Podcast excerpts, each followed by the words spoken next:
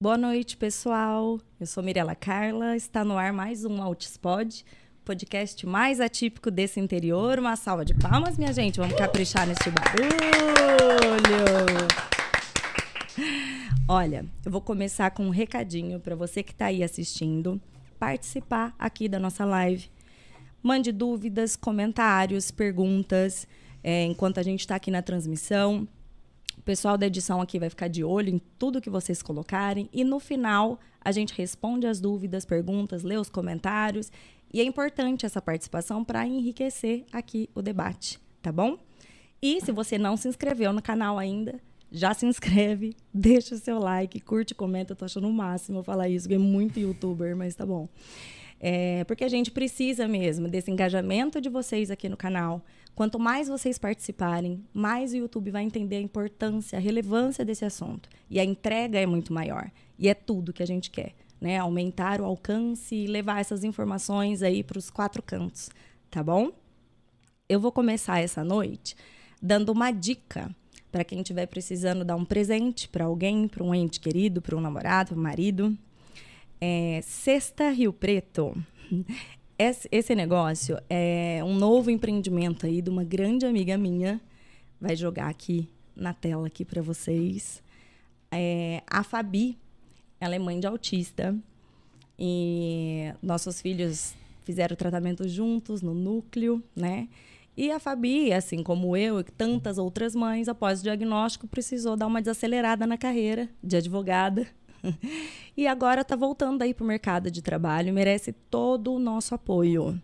Além disso, ela é talentosíssima. Ela tem muito bom gosto, extremamente caprichosa. Ela faz cestas de café da manhã, cestas para uma noite especial de queijos e vinhos, é, para um happy hour com cerveja, cestas temáticas, é, Páscoa, Dia das Mães, Dia dos Pais. Não deixem de ligar, ela faz entrega em Rio Preto, tá? Tem aqui o Instagram dela, tá? O QR Code na cor. A gente é tão chique que tem o QR Code. Me direciona aqui, Juninho. Para mim, esquerda? Não, para mim. Da... Pra cá?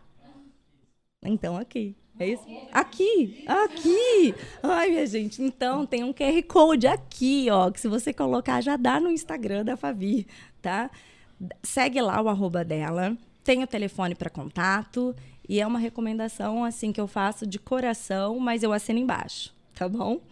E, para finalizar, eu queria mandar um beijo para um amigo, Martim Soler, o Martim é um menino muito jovem, sem filhos, não é casado, é, não tem autistas que ele saiba na família e tá super assistindo aqui o podcast. Teve uma conversa maravilhosa comigo, me deu várias dicas e abriu bastante meu olhar, porque até eu mesmo imaginava que só assim o meu meio mesmo tivesse assistindo, apesar de eu querer que todos assistissem, né? É, famílias típicas ou atípicas, isso é assunto para todo mundo. E foi, nossa, maravilhoso. Então, Martim, meu beijo aqui para você. E bora começar. O tema de hoje, ainda aproveitando as férias escolares, é sobre dicas para estimular a fala do seu filho em casa. Eu sei que a maior ansiedade dos pais é quanto à fala da criança, né? A gente está sempre se perguntando: será que ela vai falar? Quando ela vai falar? Quando isso vai acontecer? Acontece que o processo da fala ele é muito complexo. Ele tem várias etapas, né? A fala é a última etapa aí da comunicação. Assim como, fazer um paralelo aqui, a criança que vai andar e correr. Antes disso, ela tem que firmar o pescocinho, depois ela vai sentar, depois ela vai engatinhar, até ela ficar de pé.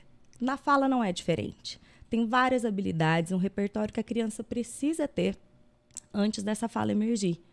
E muitas vezes a gente atropela, né? Como a gente não sabe como funciona, a gente já começa lá pelo final, né? As estimulações. E isso só causa frustração. Por isso esse tema é tão importante, para a gente entender essas etapas da evolução da fala, né? E ninguém melhor do que a nossa convidada de hoje, doutora Cândice, tá aqui. Uma salva de palmas. Cândice Lima Moreski, todo mundo aqui já sabe quem é. A doutora Cândice, ela é especialista em distúrbio de linguagem, com ênfase em aba e comunicação alternativa. Me corrija se eu falei alguma coisa errada. Não, tá certinho. a Cândice, é, aqui em Rio Preto, né, no nosso meio aqui de famílias atípicas e mães de autista, é muito conhecida, muito recomendada, porque ela é competentíssima, né? Então, estou super feliz. Cândice, boa noite, seja muito bem-vinda ao Outspod. Obrigada, Mirella. Para mim é um prazer estar aqui. É, eu assisti, né? Desde o primeiro estou assistindo e eu acho que é um momento mesmo de muita, assim, é uma oportunidade, né? Para as famílias, para a gente levar a informação. Então, esse trabalho que você está fazendo com toda essa equipe maravilhosa é muito, muito bacana mesmo. Parabéns. Ai, obrigada. Você viu, a gente tá chique demais nesse muito, estúdio. Muito. Eu ainda não me acostumei, mas tudo bem, a gente chega lá. E para quem não sabe, a Candice acompanhou aí o Arthur bem no comecinho, quando a gente começou as intervenções e de fonoterapia, né? Uhum. Então, o Arthur, a gente teve diagnóstico dele com dois aninhos em 2019 e isso era em maio. De maio até dezembro, o Arthur fez só aba, lá no núcleo, integrar aba, né? E a fala dele já tinha emergido com aba mesmo, mas ainda era muito, muito limitada. E aí eu estive com a Candice no comecinho de 2020 e para ela me ajudar aí nesse processo foi nossa foi curto né a nossa foi, experiência foi curta porque depois já veio pandemia e várias outras coisas aí e mas a fala espontânea do Arthur surgiu quando eu estava lá com a Candice Não, e essa história é maravilhosa, porque o Arthur, eu ficava papagaiando com ele sempre, né? Tentando estimular, é, dar um modelo para ele reproduzir e tal. Mesmo ele em silêncio. o que muitas vezes é frustrante, mas eu persisti, ficava lá. E ah, buscando ele da escola, eu sempre tinha o hábito de ver quais seriam as atividades que ele tinha feito antes, porque vinha na rotininha, né? Uhum. E aí eu poderia puxar assuntos mais específicos uhum. com ele do que falar, ah, como foi seu dia? Já criança é. nenhuma já responde é. desse jeito, né? É Imagina é uma criança com atraso de fala, né, da linguagem. E aí, é, então, se eu via que ele tinha, sei lá, pintado com tinta, então eu falava, ah, filho, você pintou com tinta. Aí ele só reproduzia a última frase, repetindo, tinta. Ah, Arthur, hoje você foi ao parque. Parque. Ah, você tomou o seu lanchinho, né? Teve a hora do lanche. Lanche. Era essa a comunicação. E aí, um dia eu fui buscar o Arthur, ele fazia o núcleo de manhã, três horas de aba por dia, depois a escola regular, eu pegava ele e já ia direto para Cândice, tudo assim, muito justinho, é. né? E aí, a hora que eu fui buscar o Arthur aquele dia, a professora falou: Olha, o Arthur hoje está muito agitado, muito inquieto indisciplinado. Tomou a primeira, tipo assim, advertência dele ali na escola, tal, porque não estava respeitando, na hora que estava brincando no tanque de areia, precisei tirá-lo de lá, tal. Falei, poxa, tá bom, né? E aí fui conversando com o Arthur até a Candice. E aí falei, ai, filho, a professora falou que você foi hoje na areia. Aí ele, a primeira vez ele virou e falou assim, jogou areia na cara do amigo. Você lembra disso, Lembro, eu lembro. Aí eu, hã? Tipo, eu fiquei tão feliz e eu não podia demonstrar, né? Porque não vou incentivar, né? O menino esse comportamento maravilhoso. E mas assim me pegou muito desprevenida a primeira vez que ele estava respondendo para mim, né? E não só imitando. E eu falei: "Ah, você jogou na na cara do amigo? Na cara". Aí eu Nossa, filho, então, mas seu amiguinho gostou? Ele ficou triste ou ficou feliz? Triste, ele falou. Uhum. Falei, a professora ficou feliz com você ou ficou brava? Bava. E aí eu perguntei no final para ele, mas depois você deu um beijo, pediu desculpas? E ele, não, abaço. Falei, nossa, meu Deus, não tô acreditando que ele tá Foi um super diálogo, né? comigo. E aí eu fui, levei ele na Candice, eu por trás dele assim, ele falou, ele falou, ele conversou comigo. Meu Deus, você deve vivenciar muitas dessas, tanto as angústias quanto Sim. essas conquistas, né, Candice? Sim, com certeza. A gente vivencia um pouquinho de tudo aí, né? Mas é é, esses marcos, assim, né, são, são momentos que, nossa, que representam muito, não só para a família, mas para a gente também, terapeuta, né? A gente, eu falo que a gente, é lógico, é, a gente não, não vive as mesmas emoções que a família, mas a gente também fica naquela expectativa, a gente também quer que tudo aconteça ali. Então a gente também vive aquele momento, né? Então também para a gente é uma, uma alegria. Né? Nossa, né? E aí me fala o seguinte: qual que é a hora certa de procurar a fono? eu devo esperar? Não devo esperar? É no primeiro sinal de atraso? É, eu costumo falar assim para as mães, né, que eu falo assim, coração de mãe não se engana, né? Eu acho até que você já ouvi você falando isso algumas vezes. Sim. É, e eu, eu acredito muito nisso. Então, assim, é, infelizmente, a gente às vezes recebe no consultório famílias que, é, é, que já chegam aí com a criança de dois, três anos, mas que essa mãe já notava lá com oito, nove meses que alguma coisa não estava seguindo o percurso é, típico.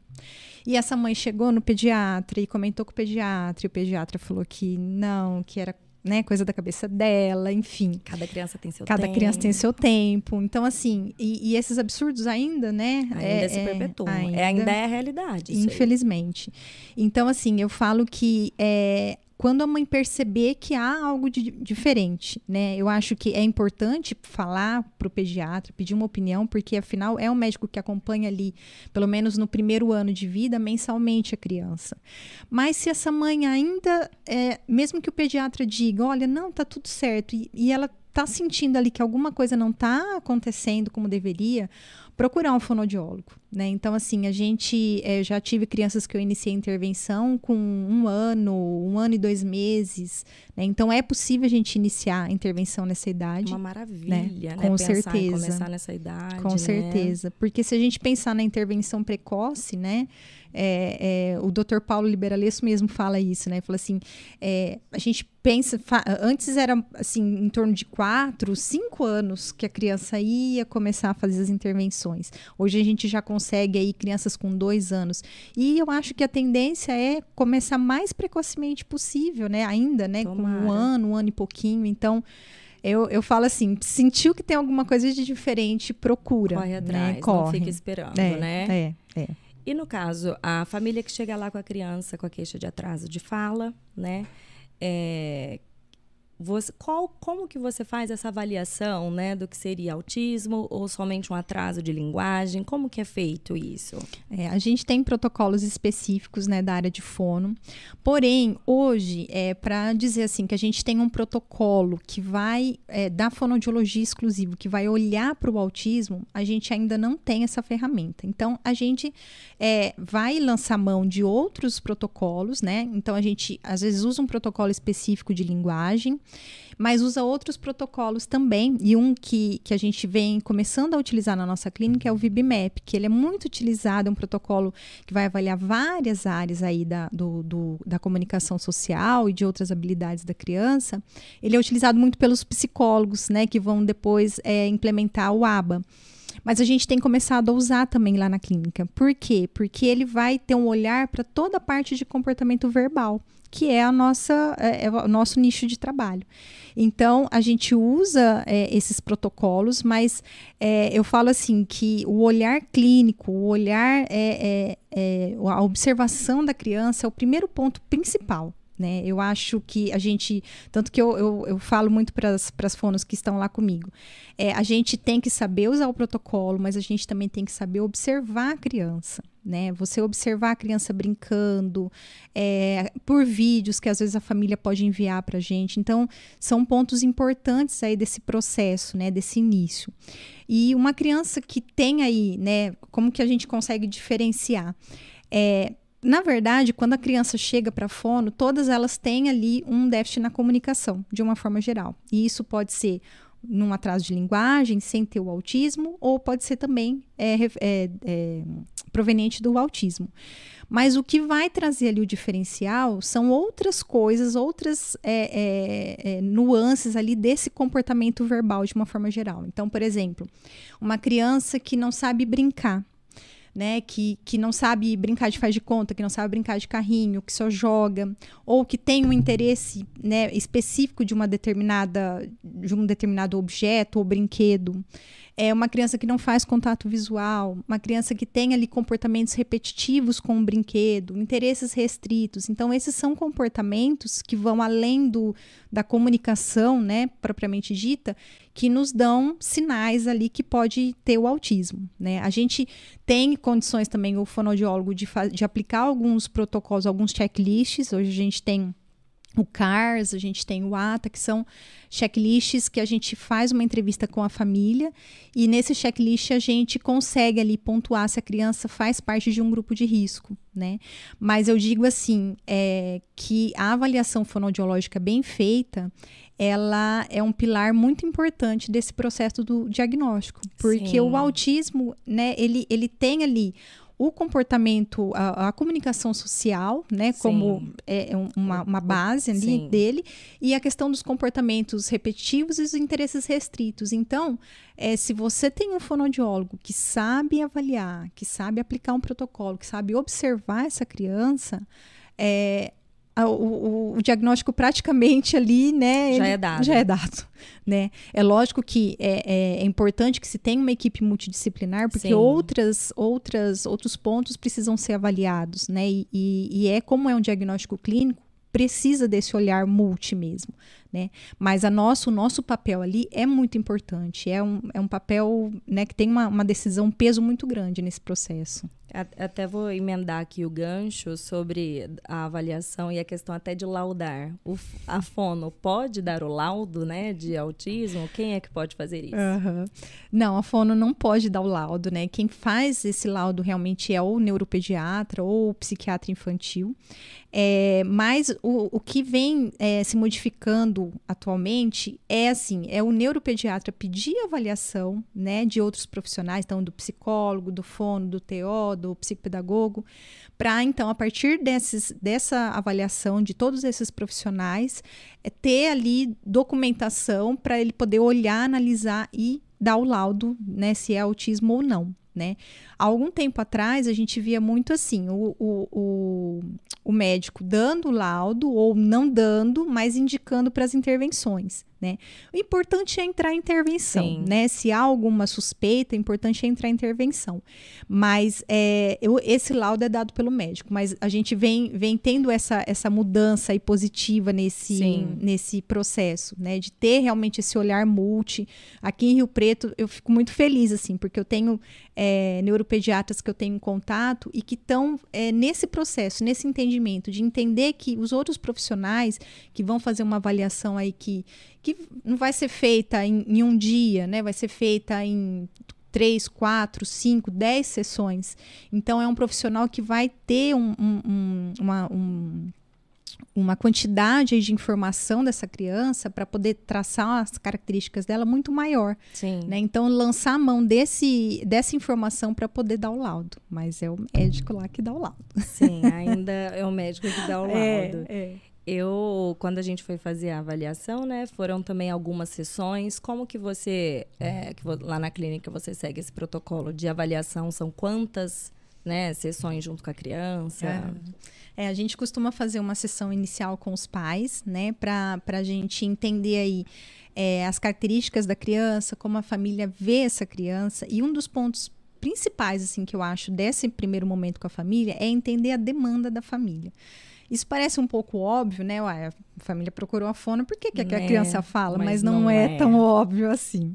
Né? A dificuldade dos pais Sim. de enxergar as reais um, deficiências do Sim. filho mesmo, não é? Sim. A gente busca desculpas, assim, para atenuar a nossa dor, né? Do Sim. do diagnóstico. Então, a gente está sempre buscando qualquer frestinha, assim, para lançar mão disso, né? Sim, sim. É, até na, no do episódio passado, eu conversando com a Mari, e ela deu o depoimento dela disso, de avaliação que ela fez, que a primeira que ela fez, que o José pontuou muito mais do que na segunda, e não porque ele teve alguma regressão, mas porque ela não foi realista na primeira. Uhum. Aquela dificuldade, né? Então, e aí, então, primeiro é isso que você é. vai avaliar, é. né? Dos pais, é. como que vem o feedback deles, é. e para depois você ver o que que encaixa. É, ver a percepção, né? E, e ver também, assim, o que eles esperam da gente, né? Então, assim, é, é acontece muito, eu trabalho muito com comunicação alternativa, então acontece muito famílias que chegam até lá, sabem que eu trabalho com isso,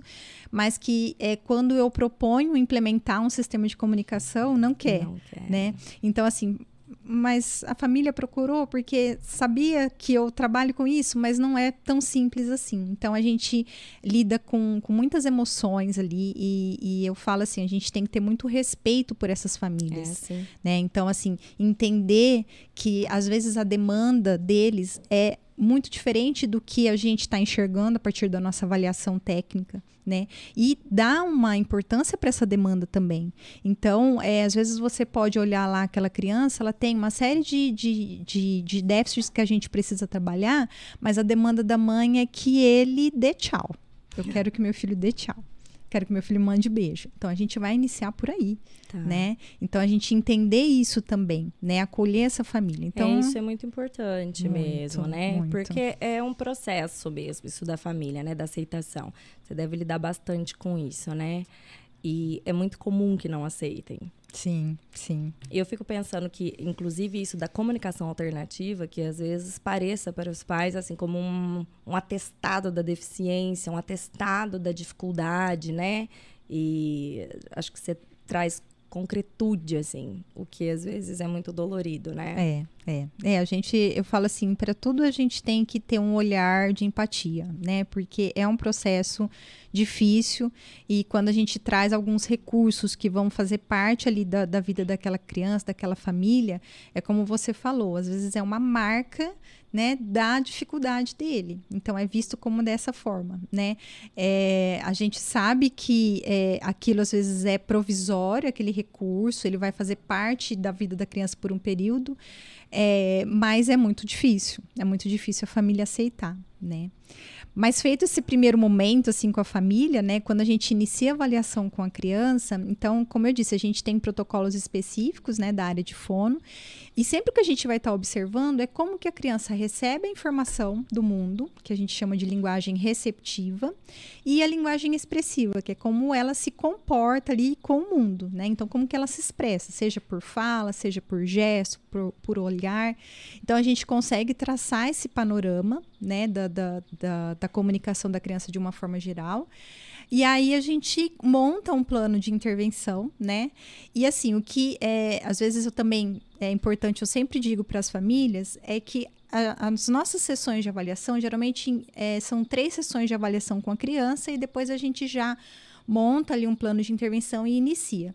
Mas o que eu sempre digo para a família é, a gente quando a gente faz avaliação, a gente está fazendo um retrato daquele momento, né? Então, por mais que é, é, a gente saiba e a família saiba das dificuldades da criança, mas às vezes naquele dia da avaliação É um recorte. É um recorte. Não representa o todo, É. né? A criança pode estar bem, pode não estar, enfim. Então, a- somente aquela, É. aquele atendimento é curto, né? Para representar um todo. Sim, então assim, eu sempre digo, olha, é, a gente vai continuar esse processo de observação e de avaliação no- nos primeiros meses aqui de intervenção, né? Porque é, não dá para a gente esgotar Sim. todas é, é, esse olhar para tudo que a criança tem ali para oferecer em três, quatro, em dez sessões, né? Então às vezes a gente vai levar um tempo, mas é importante a gente ter um ponto de partida, né? O que a gente precisa iniciar o trabalho e a gente vai conhecendo a criança, né? Vendo do que também outras habilidades que possam surgir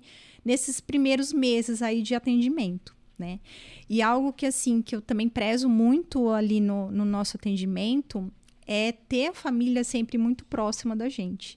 Né? Então, ter, é, fazer é, reuniões com a família, orientações, porque é, por mais que a gente explique o que a gente está fazendo, como que está acontecendo tudo, é, eu falo assim, que a gente tem que falar várias vezes, porque para nós, né, para os profissionais, aquilo é muito claro. Né? Aquilo é muito óbvio, mas não é óbvio para o outro, para a família. Então a gente tem que falar várias vezes, explicar. Então isso é o nosso papel. Né? A gente tem que ter essa, essa, essa responsabilidade com essa família. Né? E é possível evoluir com uma criança, ainda que a família esteja em negação e não faça nada em casa para continuar estimulando? Olha, é um desafio.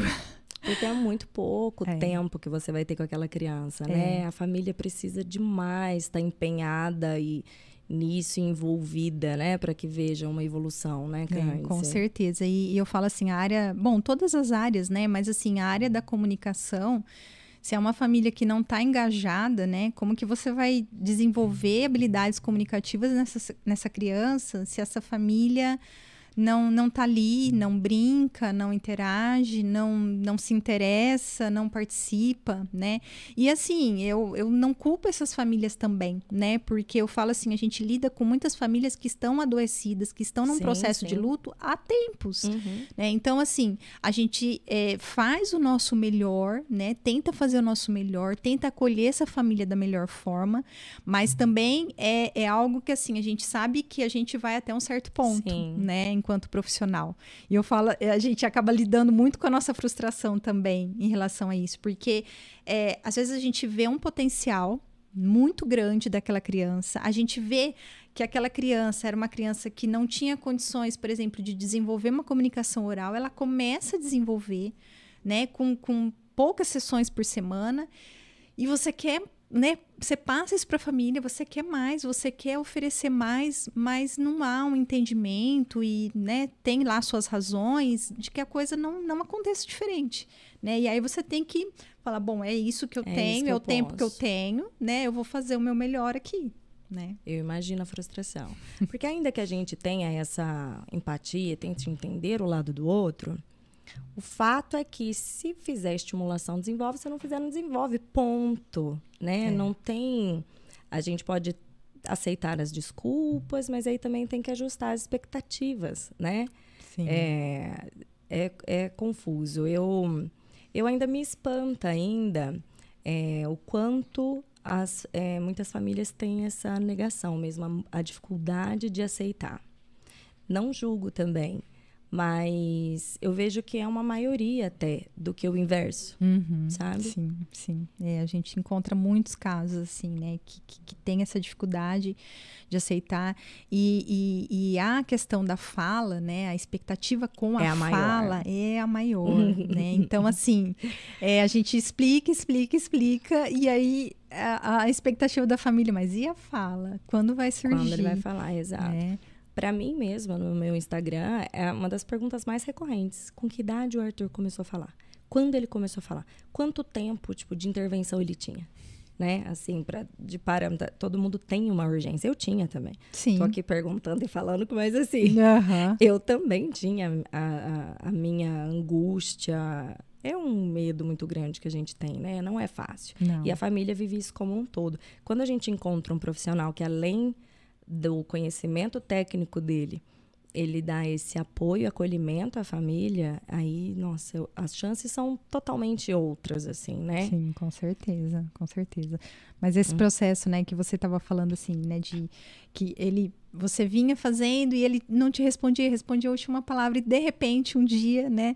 E a gente brinca assim, parece que é de repente, mas na verdade não é de repente, é, não é de né? repente. Aquilo fica, é, ele fica armazenando Muito. aquelas informações, né? Eu falo assim, parece que você vai colocando tudo dentro de uma caixinha e de repente aquela caixa se abre né? E a criança mostra tudo que ela está aprendendo, que ela armazenou ali de informação. E, e, é uma alegria muito grande, Sim. né? Mas a gente tem que entender que cada um tem uma.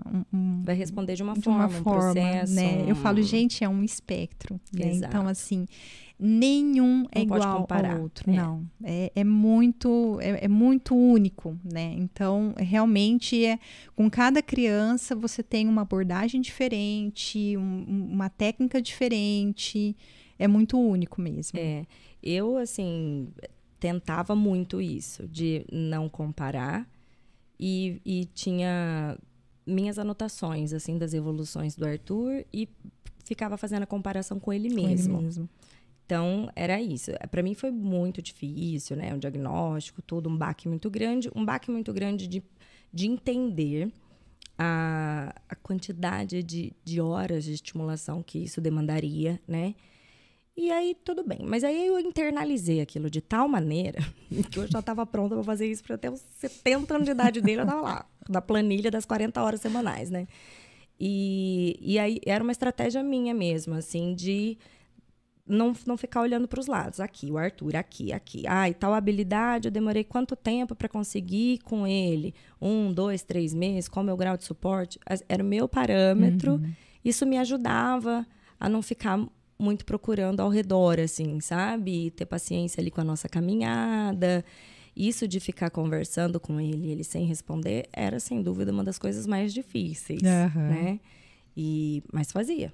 Tagarelava, tagarelava, e acho que o caminho é esse mesmo, É. né? A gente vai, vai chegar É, lá. Você sabe que é uma coisa que, é, que é, é, é do ser humano, né? Quando a gente não recebe um reforço, quando a gente não recebe um feedback de algo que a gente está fazendo, a tendência é a gente ir parando de fazer isso. Desestimula, né? Né? Então, assim, você tentar conversar com ele e ele não te responder, ou te responder de uma forma que te mostrava a dificuldade dele, né? É algo que exige mesmo muita disciplina da tua parte para você conseguir manter. Então, o que acontece com muitas crianças que não têm essa comunicação oral e estão ali em casa, é a família acaba parando, né, de, de, de conversar, Conversar. de estimular. Já ouvi muito né? isso. Até da Mari no, no episódio passado. Ela falou que era uma casa silenciosa. É, Porque o José não falava, então eles também não falavam. É. E fazia tudo em silêncio, né? É, você acaba. E assim, você nem se, nem se dá conta que você está fazendo isso, né? Quando você vê. Sim, é sem Essa casa perceber. tá. Então, assim, e, e a fala é um comportamento aprendido, É. né? Então, assim, a gente tem, tem estudos, né, de, de crianças, é, é, um menino, menino lobo, que ele foi criado na selva por lobos e ele não desenvolveu a fala, mas ele desenvolveu sons, né, semelhantes aos que os lobos faziam. Então, assim, é um comportamento, a comunicação, né, oral ou, ou gestual, ela é um comportamento aprendido. Então, é, e, a, e a estimulação é ali diária, é, né, é, é muito, tem que ser muito intensa, né? A gente faz sem perceber, Sem perceber. Né? mas a gente faz num desenvolvimento típico, você faz e tem o feedback, você É. faz e tem o reforço positivo, né? E aí a gente vai Você tem uma fazendo. troca É, vai, você tem uma flui. troca. Senão você realmente você se você dá uns passinhos para trás, né? Sim. Eu não cheguei até a vivenciar isso porque eu não tive assim aquela saga da busca pelo diagnóstico, de passar por vários, eu não tive isso. Então, assim que comecei a suspeitar que tinha alguma coisinha, já fomos atrás, em um mês já tínhamos o diagnóstico, já começamos a, as intervenções. Foi, não deu tempo nem deu, sei lá, Não, raciocinar muito já tava é, fazendo. você sabe até que o meu luto mais difícil foi logo depois do primeiro, segundo mês, porque eu tava meio impactada e absorvendo as informações, tentando entender quem que seriam os profissionais, de que forma que seria feita, qual era o melhor caminho, muita informação para absorver, né? É, é. E aí depois a hora que já estava tudo encaminhado e eu, eu pude parar, aí foi mais mais difícil. É mais difícil. foi mais né? difícil de lidar. Não, e eu falo assim, né? é, a, a agenda dessas crianças, né? Nossa, era o que, nossa, isso aí é, É uma coisa insana. E assim, Insana. e, e eu imagino que você, né, deva ter ouvido assim, né? Tipo, nossa, coitadinho, Só. né? coitado. Ai, meu Deus, Uhum. por que tudo Ai, isso? judiação, não precisa disso, né? É, então assim, aí, além de você lidar com toda aquela situação nova, né, você tá absorvendo aquilo, você ainda tem as- as pessoas, né, te julgando, Julgando. porque você tá sobrecarregando a criança e tal. Então, é, não é fácil realmente. E essa questão da, da- do, do ABA, né, da intervenção em análise do comportamento de 40 horas, é uma coisa também que eu, eu tenho conversado muito com as mães, né? Porque algum tempo atrás, a, o ABA era quase que exclusivamente é, aplicado por é, psicólogos, né? Então foi algo que veio aí da, da, da psicologia e então a gente tinha aí à frente da, do, do ABA por psicólogos. E, e eu acho muito interessante que agora, nos últimos anos, muitos profissionais da fonoaudiologia foram estudar, né? Então, assim, eu que trabalho já há bastante tempo com comunicação alternativa, comunicação alternativa, o sistema que eu uso, ele é baseado na ciência ABA, né? Mas assim, você se debruçar e estudar a ciência e se tornar analista do comportamento para o fonoaudiólogo, fica aí a dica para os fonoaudiólogos, Maravilhoso. é o que né? todo fonoaudiólogo que quer atuar na área de, de linguagem, de autismo especificamente, deveria fazer, né? Porque abre o, o- seu horizonte assim, muito, muito, né? Então, assim, você vai estudar sobre aquilo que você já estudou na faculdade, mas Uma muito outra ótica, uma né? outra ótica. Então, assim, ajuda muito e dá oportunidade para as famílias, né? Essas famílias que, olha, essa criança precisa fazer 40 horas de aba. Então eu falo, olha, na nossa clínica, as nossas profissionais ou estão fazendo ou já é, são analistas do comportamento. Então, essas horas de aba podem ser contadas também, né? Então, vamos supor a criança faz três horas de, de intervenção de fono, mas na nossa clínica a gente tem esse diferencial, né? Então, assim, é algo que acho que todo profissional fonoaudiólogo que trabalha com autismo deveria deveria, deveria fazer, fazer. essa especialização. Sim. Você está terminando a tô, sua, né? Tô terminando. Muito puxado. Nossa senhora. Para conseguir dar conta, é muita coisa, né? muita coisa, mas vale muito a pena, né? Porque eu falo é você analisar o comportamento da criança é, na verdade, se a gente parar para pensar, é o que a gente faz. Todo Tudo, mundo faz exato, o tempo todo. O tempo todo né? faz aba. É. Né? Que é analisar e a partir do comportamento você criar estratégias de como conduzir a situação, é. né? Eu falo, gente, é o, é o ali o arroz com feijão, né, da gente. Todo mundo faz isso. Só que você, você sabendo fazer, sabendo como conduzir. Sim né? Então faz muita diferença. É. Então, essas 40 horas, né, quando a gente pensa assim,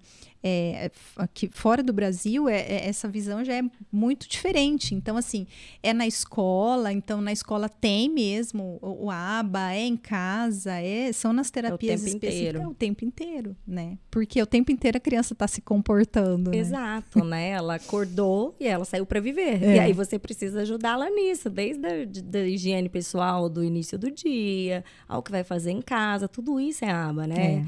Quando eu falo também das 40 horas, todo mundo fica, meu Deus, a louca, né? Mas não é de terapia estruturada, é de estimulação. Sim. Né? De estimulação como um todo, né? E o, o Arthur, nossa, respondeu muito bem. E para mim também, enquanto mãe, ter estudado isso foi fundamental. Porque se complementam. É Sim. isso, todo mundo falando a mesma língua, com o mesmo olhar assim para a criança da análise do comportamento, né? Isso te proporciona um resultado extremamente positivo, porque senão fica cada um falando uma coisa, né? Uma coisa. O próprio Dr. Paulo Liberalesso, ele também fez, né, especialização em uhum. Então, ele, né, que sabia, assim, que sabe muito, né? Porque justamente é, é vai, vai refinar o seu olhar, né, das Sim. técnicas, estratégias de abordagem, né? Então, aí eu, nossa senhora, eu só tive só tive louros, assim, com o Arthur, né? Na, é, na, intervenção. A, estudar a análise do comportamento é, é assim, é, faz, faz muita diferença, né? Mesmo. E, e eu falo assim, a gente conseguir aplicar isso na, na terapia de linguagem com o autismo, por isso que, é, às vezes, eu, eu, a gente recebe no consultório, assim, famílias que falam, ah, a gente estava na terapia de linguagem, mas, né, a gente não via. E eu falo assim, olha você tem que, que buscar, né, seja aqui, seja em, outros, outros profissionais, mas profissionais que atuem com é, o autismo, que saibam sobre análise do comportamento, porque é, é, é diferente. diferente. da terapia de linguagem convencional. É diferente. É, é diferente. Então não adianta a gente querer, né? Ah, a criança não evoluiu. Não evoluiu porque, Mesmo, né, porque não foi usada a estratégia. Errada. É, o autista tem que procurar o pessoal especializado em autismo. É. Quem, né, assim, é de todas as áreas porque senão você passa apertado. É, é um outro, outro mundinho ali, né? É, é. E aí, voltando aqui à fala em si, como que é esse desenvolvimento da fala, Cândice? As etapas aí que ela tem, os pré-requisitos, uhum. inclusive é, a, a ligação que tem do desenvolvimento da fala com a parte motora, Uhum. Né? Explica um pouco disso pra gente. É, a gente tem ouvido falar agora muito em apraxia de fala, Sim. né? O autismo e apraxia de fala. Então, é, estão surgindo vários estudos é, que falam da incidência né, de, de, da apraxia de fala, que é um transtorno motor da fala, então é uma dificuldade que a criança tem em pensar, em organizar essa, esse pensamento e transformar isso em um ato motor. Então a gente tem encontrado muitos casos, mas também tem é, é, ocorrido uma certa confusão em relação a isso. Né? Mas eu vou falar primeiro da, da questão do desenvolvimento, desenvolvimento da, da, fala. fala. Né? Então a gente tem aí alguns pré-requisitos, né? É, e é algo que quando a gente recebe uma criança com um diagnóstico de autismo, são pontos que a gente mostra para a família, que a gente precisa iniciar por esses pontos e a importância da gente trabalhar isso. Então, como pré-requisitos, a gente tem o contato visual, né, que geralmente está prejudicado. a gente tem não só o contato visual, como essa atenção sustentada, esse permanecer olhando, né, para receber uma instrução. Um outro pré-requisito é receber uma instrução e entender o que tem que fazer, que é o segmento de comandos. Então eu peço, né, você pede lá para o Arthur, Arthur, guarda o, o dinossauro lá na, na, na, caixa, e ele vai lá e guarda. É, e a questão da imitação, né, que é um ponto também importante. A criança, primeiro ela imita gestos para depois começar a imitar fala. Então, ela precisa ter uma boa imitação para depois futuramente começar a imitar uma fala. Né? Então, esses são os pré-requisitos. E quando a gente pensa num desenvolvimento típico, tudo isso vai acontecendo de meio que instintiva, é, né? Só vai. Só vai. Aquela forma meio, né, instintiva, tudo acontecendo ao mesmo tempo, mas a gente tem aí, né, a, a, a, gente começa a ver por volta de dois, três meses, a criança começa a fazer sonzinhos, alguns sons que nesse primeiro momento são só é, é, é como se ela tivesse é, testando a própria voz, testando, é, sentindo a vibração, sentindo as sensações de produzir sons. Acabar balbuciando. É. E aí o que, que acontece? Né? Por que, que isso começa a se tornar comunicação? É maravilhoso. Por quê? Porque tem uma outra pessoa que começa a interagir a partir desses sons que a criança produz. Se ela não tem ninguém para interagir, né, esse, esses sons eles não não, não, não vão, tem função, não tem função, se perdem, né? né? Então a criança ela começa a fazer um sonzinho bonitinho, a mãe para lá o que está fazendo e vem, ai, ah, você tá, tá conversando com a mamãe, ela tem atenção. Então ela começa a formar uma ideia de que toda vez que ela produz sons, ela ganha atenção. Depois ela vai refinando isso. Eu produzo um som, eu ganho atenção. Se eu choro, né, eu estou me sentindo desconfortável. Eu choro, eu recebo atenção também, me dão uma madeira, trocam minha fralda, me, me agasalham. Então, vai formando, mas tem que ter esse o, o, o, interlocutor, né, tem que ter as duas pessoas, tem que ter as duas partes. Então a criança começa dos dois, três meses dessa forma, depois ela vai começando a balbuciar e aí por volta de sete, oito meses ela começa numa tentativa de produzir algumas palavras. Junto com isso, nesse processo todo, tem uma. Sete, oito meses? Sete, oito meses. Meu Deus. Ela começa a tentar imitar os sons, né? Então, assim, é, ela, você fala alguma coisa para ela, ela vai prestar muita atenção no, na, na, no rosto da pessoa e tentar imitar aquele som, né? Então começa essa brincadeira de imitar o som. E aí, por volta de um ano, começam já as primeiras palavras. Né? Então, num desenvolvimento típico, com um ano, a criança aí estaria. Eu não gosto de falar muito assim, ah, estaria falando tantas palavras. Até o Dr. Paulo, na live que eu fiz com ele, ele, ele também falou disso, que ele também não gosta, porque às vezes as mães ficam preocupadas contando, contando é, de palavras. palavras, né? Mas a criança, ela já tem um repertório de 20 a 30 palavras com um ano. É um parâmetro. É, assim, um né? parâmetro. Não vamos bitolar, gente, é, é um parâmetro. e aí, com dois anos, a gente já tem uma criança que está formando frases, né? Ela quer água, então ela fala quer água, é, mamar. É, ela começa a formar pequenas frases aí com duas palavras ou uma palavra que tenha um significado daquilo que ela quer pedir. É, e a partir daí, então, ela vai refinando tudo isso. Ela vai começar a, a compreender comandos, comandos é, mais complexos que a gente fala. Então, pedir, pega alguma coisa que está em cima da cadeira e coloca dentro do armário. Pega isso que está em cima da mesa e coloca embaixo. Então, a gente começa a dar comandos mais complexos e a criança entender. Então, essa também, esse desenvolvimento de fala com compreensão também tem que andar ali alinhado, alinhado né? Então, a criança, à medida que ela fala, ela também compreende o que você está pedindo para ela. Isso é importante também. E uma outra coisa que é importante nesse processo, ela começa a, a, a, a narrar pequenos fatos, né? Então, com, por volta aí de três anos mais ou menos, ela começa a conseguir narrar alguns fatos. Né? Então, contar o que fez na escola, isso, se contar, brigou com a amiguinha, isso, comeu é, alguma é, coisa. É, é, bem isso. Deixa eu ajeitar Pode, aqui, fica à vontade para ajustar aí o microfone. que tá caindo. Que ainda, até você tá falando e eu para o podcast de hoje, né? Eu fiquei coletando alguns vídeos do Arthur antigos e tal. E é um processo dolorido para mim. Por quê? Eu fico até emocionada de falar. É, e a, a, gente esquece, eu acho. Não sei se é por bom, é, lado bom ou ruim, mas parece que vai apagando um pouco. Você só vai, né? É. Eu sou muito assim, eu só vou. Eu vou, me dão as metas que eu tenho pra fazer, eu vou, eu vou, e é, sem parar muito para olhar, assim. Mas eu, eu, eu ainda sinto culpa de não ter ido atrás antes, né? Isso que olha o desenvolvimento que o Arthur tem, né? Mas é porque é tão evidente. Minha nossa, você ainda falando dos, dos marcos aqui, né? Totalmente distante da minha realidade. Mas assim, não é pouco, não. É muito. É um abismo de distância. E eu sei de muitas mães, né, que também ficam nessa. É muito difícil a gente ver. Mas é importante é, que você entenda, mãe, que não é uma sentença final para o seu filho não. isso. Quanto antes você aceitar né, que precisa de ajuda e proporcionar, né, as chances de, de evolução, de desenvolvimento são muito maiores. Então, não subestime seu filho, não deixe ninguém subestimar as capacidades dele, né? E mas fique atentos, porque esses marcos de desenvolvimento são para dar esse olhar para gente. Sim. Hoje, com o conhecimento que eu tenho, eu falo assim, meu Deus, acho que eu já teria laudado o Arthur com seis meses. Porque é muito diferente. Muito. O Arthur, ele. Primeiro que eu até. Eu ia te perguntar aqui uma dúvida pessoal minha. O Arthur, quando ele nasceu, ele não sustentava a linguinha dentro da boca quando ele estava com o maxilar relaxado. Uhum. Então ele ficava assim, né? Com a linguinha para fora.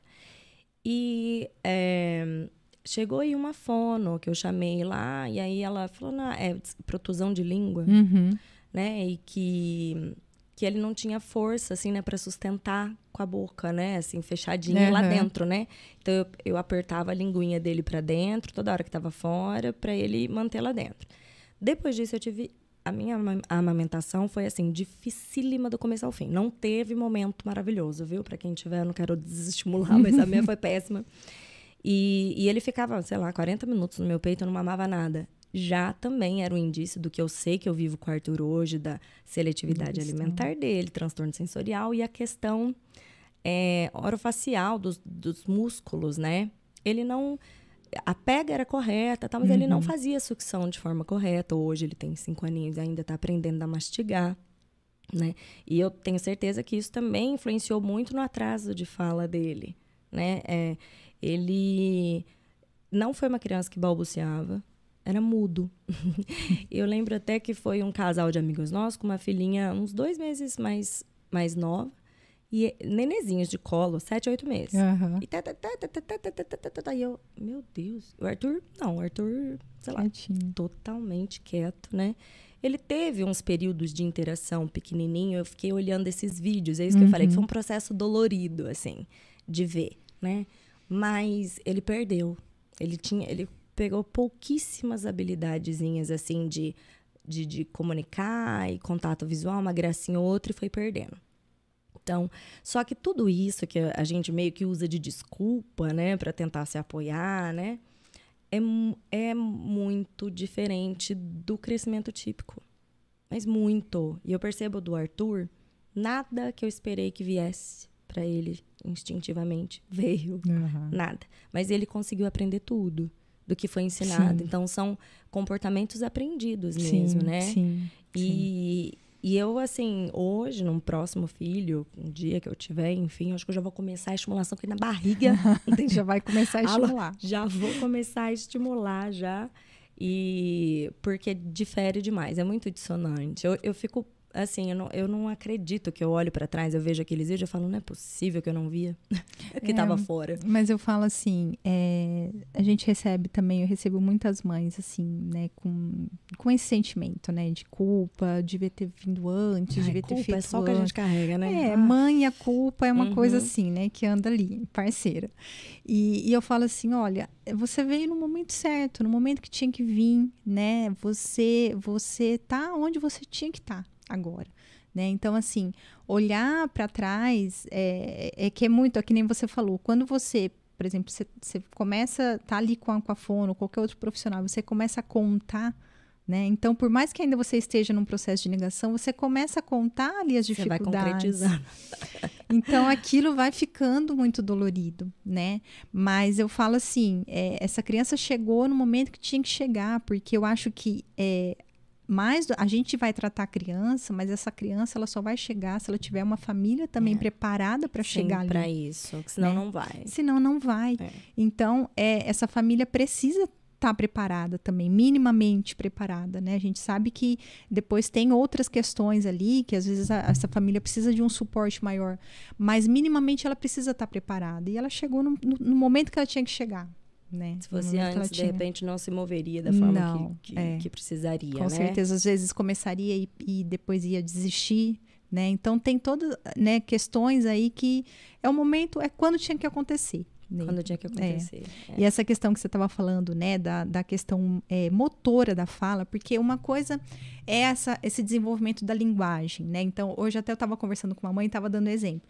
Falei, pensa assim, quando alguém te fala, começa a te contar, ah, eu fui para a praia, tava sol, tinha muita gente. Você na sua cabeça, você vai montando essa imagem. Essa, essa, essa montagem que você faz na sua cabeça, isso é linguagem, né? Você estrutura aqui porque você teve experiências, você sabe, às vezes você constrói até uma frase escrita na sua cabeça, e isso tudo é linguagem. As nossas crianças, né, que têm o, o autismo, é, eles têm muita dificuldade de formar isso, né? Então a gente vai trabalhar nessa, nessa construção dessa linguagem, desse significado.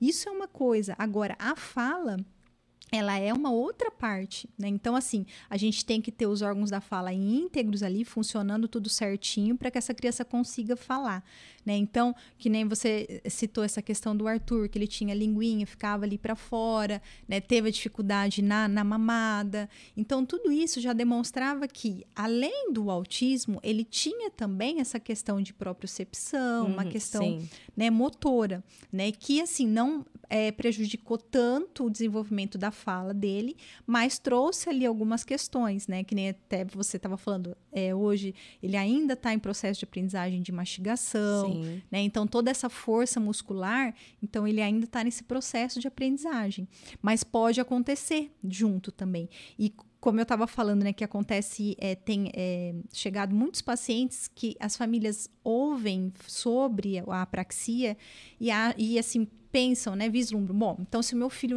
é autista e não fala, ele é apráxico. E não necessariamente, né? Então a gente pode ter casos sim de crianças que têm apraxia, mas até para a gente fazer um diagnóstico de apraxia, a gente precisa ter minimamente uma amostra de fala. Que, que isso quer dizer? Né? A criança precisa falar algumas coisas, precisa falar, conversar um pouco para que a gente é, possa observar se ela consegue juntar uma sílaba com a outra, se ela tem esse problema, se ela consegue coarticular, que a gente chama, né? Esses sons. Então, às vezes as mães chegam nessa ansiedade, olha, o meu filho não fala porque eu acho que ele tem apraxia, então vamos começar com tal método.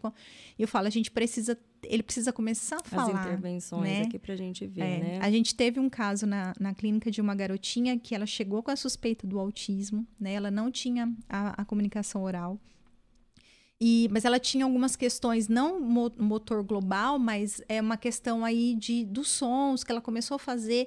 Eu comecei a notar uma certa dificuldade aí nessa, nessa articulação. E com três anos, que é, é, geralmente é nessa idade, né, que a gente consegue fechar um diagnóstico de apraxia, se a criança já tem uma amostra de fala. Então, com três anos, a gente fechou um diagnóstico dela, né? É, e, e, na verdade não foi nem de apraxia, porque a apraxia é quando você começa a fazer a intervenção é, depois de seis meses, essa criança ainda não tem um ganho, não tem uma fluência muito grande. Se ela tem só um transtorno motor da fala, que é algo, né, vamos dizer assim, um pouco mais, mais, mais brando ali, é, ela tem uma evolução. Então, essa garotinha, é, a gente, nesse momento, descartou o autismo e a gente está é, intervindo para o transtorno motor de fala. Né? Mas a gente precisou desse período para desenvolver a fala, para que a gente pudesse ter essa amostra e olhar essa fala dela como que estava sendo produzida, né? Então tem essas, essas questões essas também. questões. É. Do Arthur, eu achava, eu assim tão interessante como é o que eu falei assim, das crianças típicas que as coisas, sei lá, só acontecem, né? Vai, vai que vai. E o dele, até mesmo os ganhos que ele tinha, eram muito hum, inconsistentes. Né? Então, às vezes, ele falava uma palavrinha nova e deixava de falar a antiga. Aí, dali a pouco, não falava mais nenhuma das duas. Aí, teve, tinha dia que ele tentava conversar comigo, assim, com sons, né? E tinha dias mudo, ponto. Era mudo. Eu até peguei um videozinho em que ele já é, falava algumas palavrinhas, já se comunicava de alguma forma, e eu peguei desse dia porque eu lembrei, eu vi o videozinho, eu lembrei. Eu estava tentando tirar leite de pedra aquele dia e ele não. Então, não é uma coisa assim crescente, linear, linear nada. Tem altos e baixos, né? Eu estou vive vivendo muito isso com o Arthur agora na questão da seletividade alimentar. Não é porque eu consigo um negocinho que aquilo se implementou. Ah, é uma luta, né? E, e eu observava do Arthur, então eu, eu pensava assim, ah, a hora que ele começar a falar, daí deslancha, né? Não. Não. Não deslancha. Ai, minha nossa, não deslancha. Ele. É, é, e aí eu ia chegar na questão da fala funcional, né? Da diferença aí de uma, da fala, simplesmente, uhum. né? Com a fala funcional. Melhor você explicar, Candice. é, a gente tem, recebe muito assim também, né? Olha, ele fala, fala, fala, mas não consegue contar nada, né? Então é justamente esse ponto aí da questão da fala funcional. Uma fala funcional é a fala de uma pessoa que consegue contar coisas, né? Que consegue usar a fala para poder se expressar. É. Então a gente tem muitas crianças que falam, né? Mas elas falam coisas ali do, do repertório de interesse. Então elas falam os números, elas falam as letras, elas falam às vezes é, nome de de, de santos, de dinossauros, de planetas, mas na hora que você vai fazer uma pergunta para a criança, né, simples, ela não te responde, né? Então, é, também chega, o que chega muito no consultório, olha, a gente tinha dúvida de deficiência auditiva, ah, sim, né? A gente Porque pensa é, só chama, chama, não, não, porque olha, não, não responde. olha, né? Então, assim, e, mas aí fica aquela dúvida, porque aí tem hora que a criança tá ali super concentrada e, e, e parece que tá ouvindo e outros momentos ela não responde. Então, tem muito isso, né? Então, a fala funcional, ela precisa ter a função de comunicação.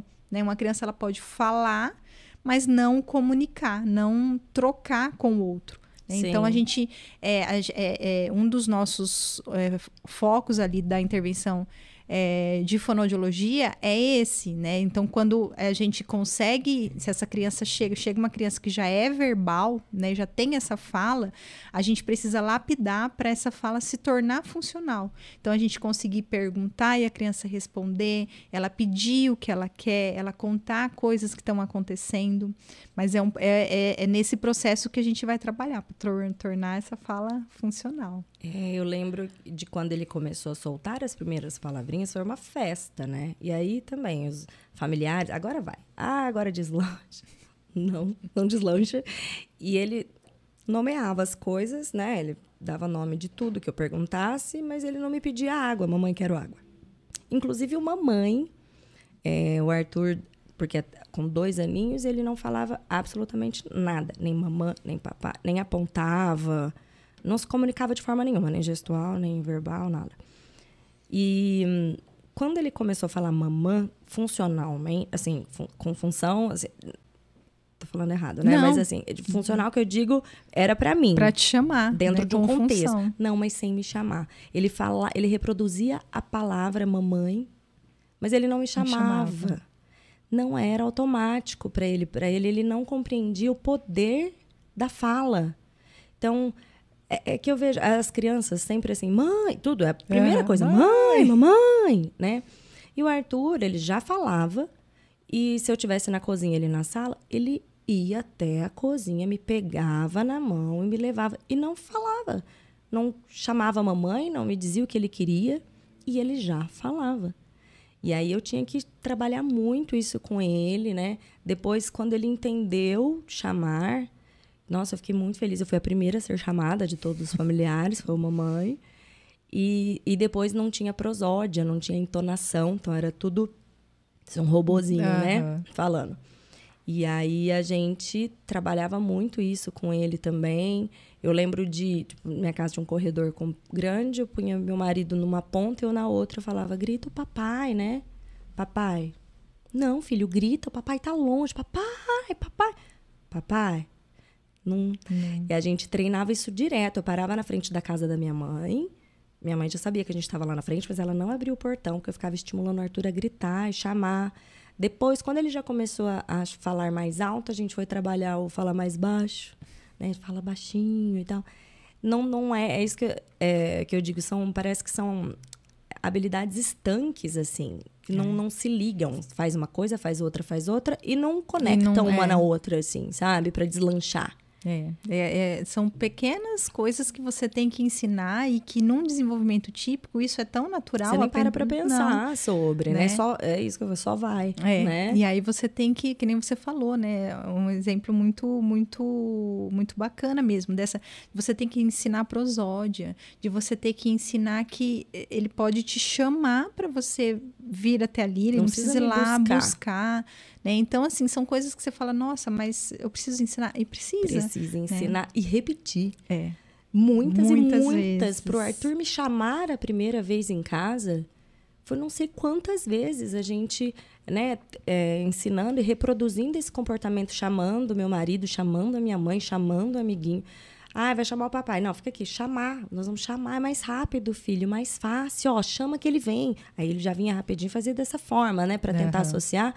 Mas foram muitas e muitas vezes até que saísse o primeiro mamãe com a função de me chamar, né? Então ele realmente ele não entendia, né, a como usar, né, verbal, tudo aquilo. sabia nomear tudo já, né?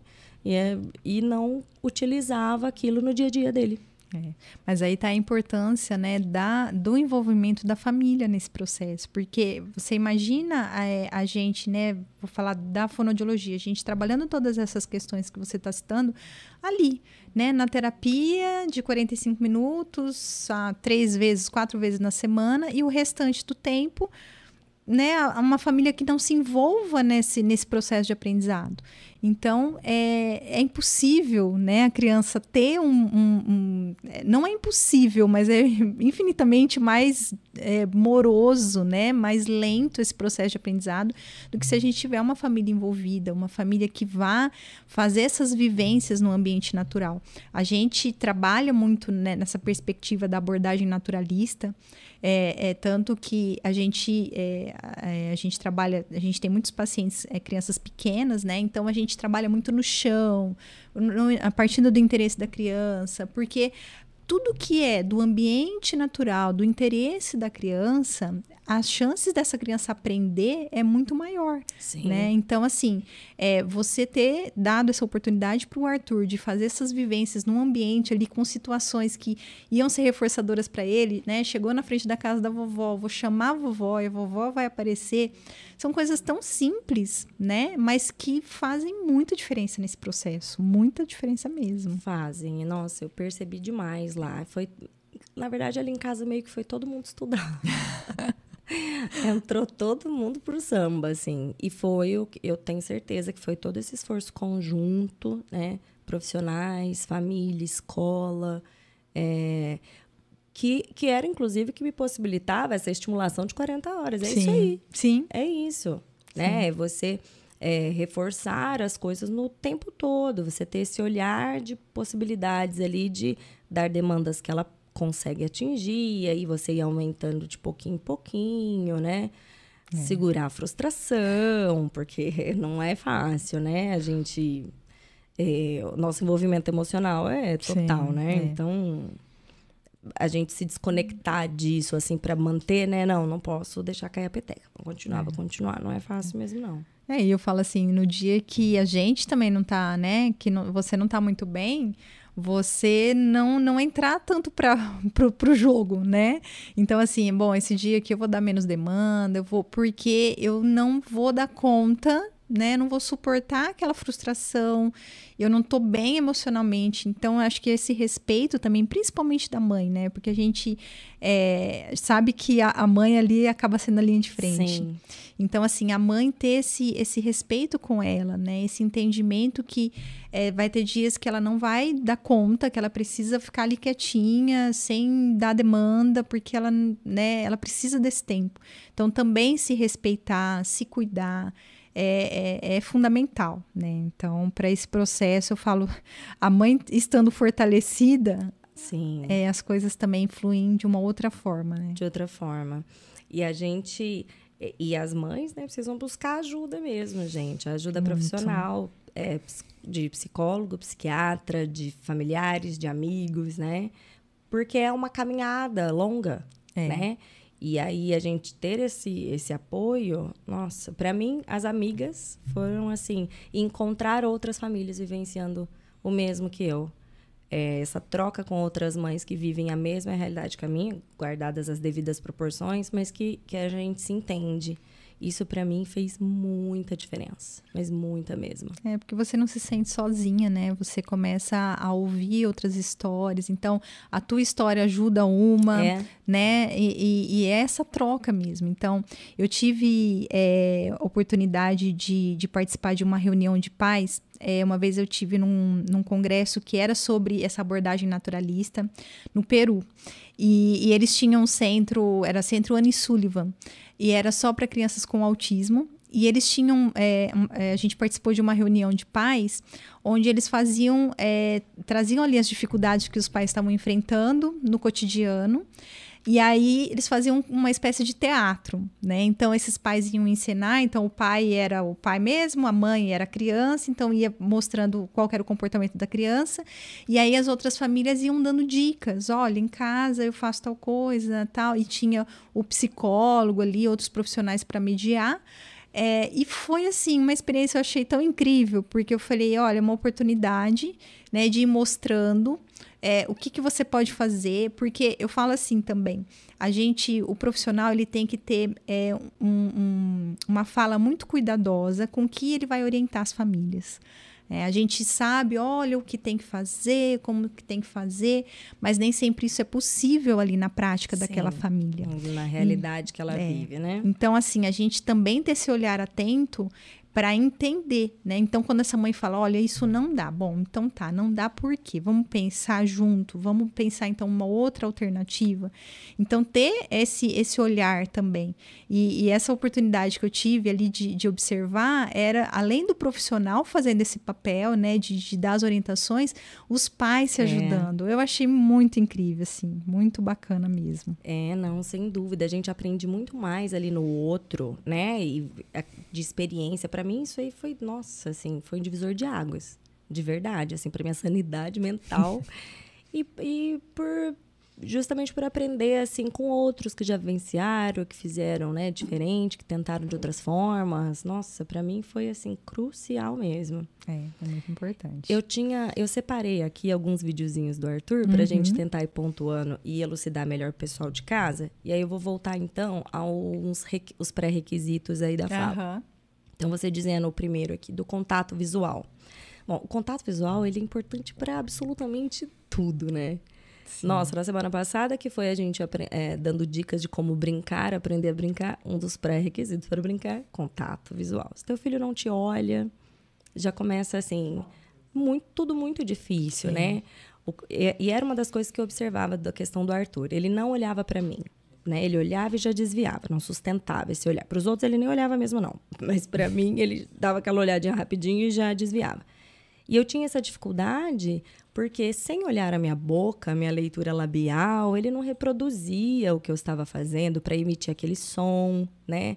Ele não não prestava atenção, eu não conseguia que ele focasse em mim para a gente ter alguma troca.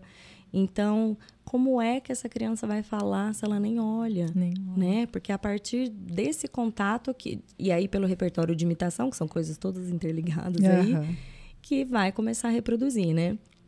E aí, de dicas para trabalhar esse contato visual em casa, Cândice, o que, que você sugere para o pessoal? A gente, é, uma coisa que eu falo assim, gente, é a coisa, uma das coisas mais baratas aí que a gente tem, que dá para usar, né? Dá para brincar e a maioria da criançada gosta, que é a bolha de sabão é, a gente usa muito, tanto serve para esse contato visual quanto para atender quando é chamado pelo nome, né? Então a gente chama a criança e na hora que a criança olha para você, você faz a bolha de sabão. Então essa é, é, um dois em um aí que a gente vai trabalhar o contato visual e também essa o, o olhar quando é chamado pelo nome.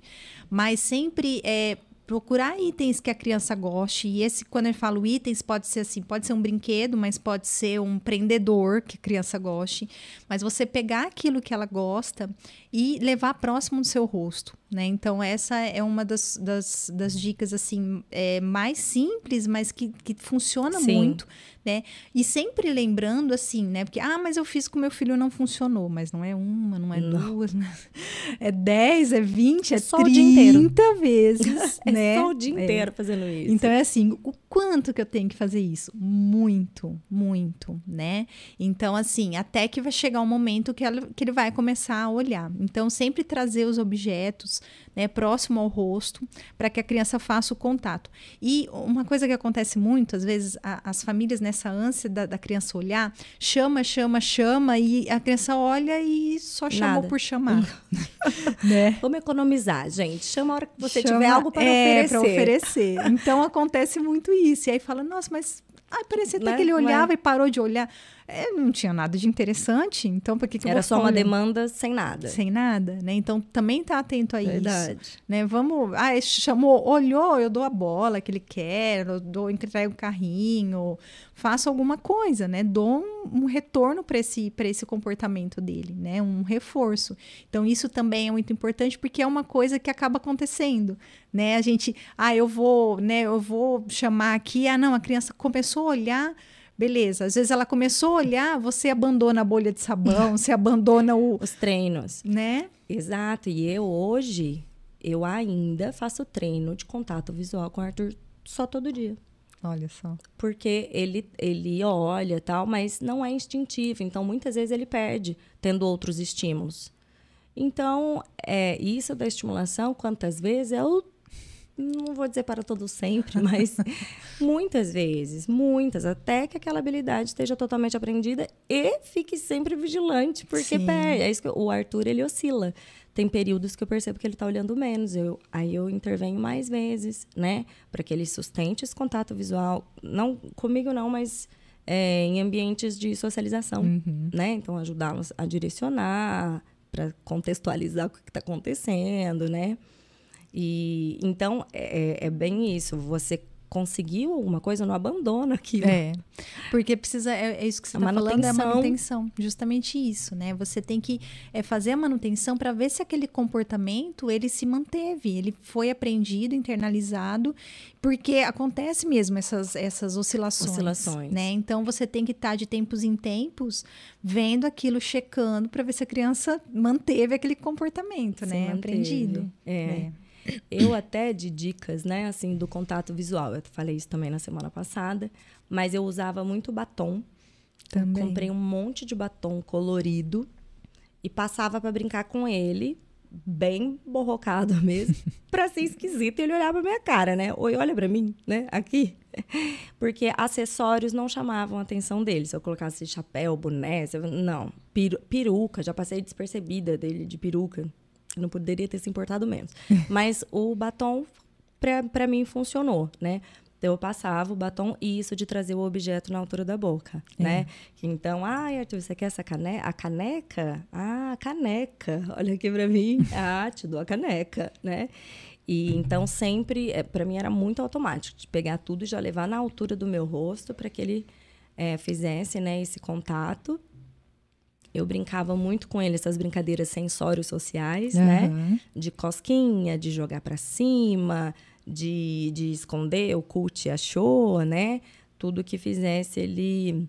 É, contato visual. Sustentar, sustentar, mais o contato visual comigo, né?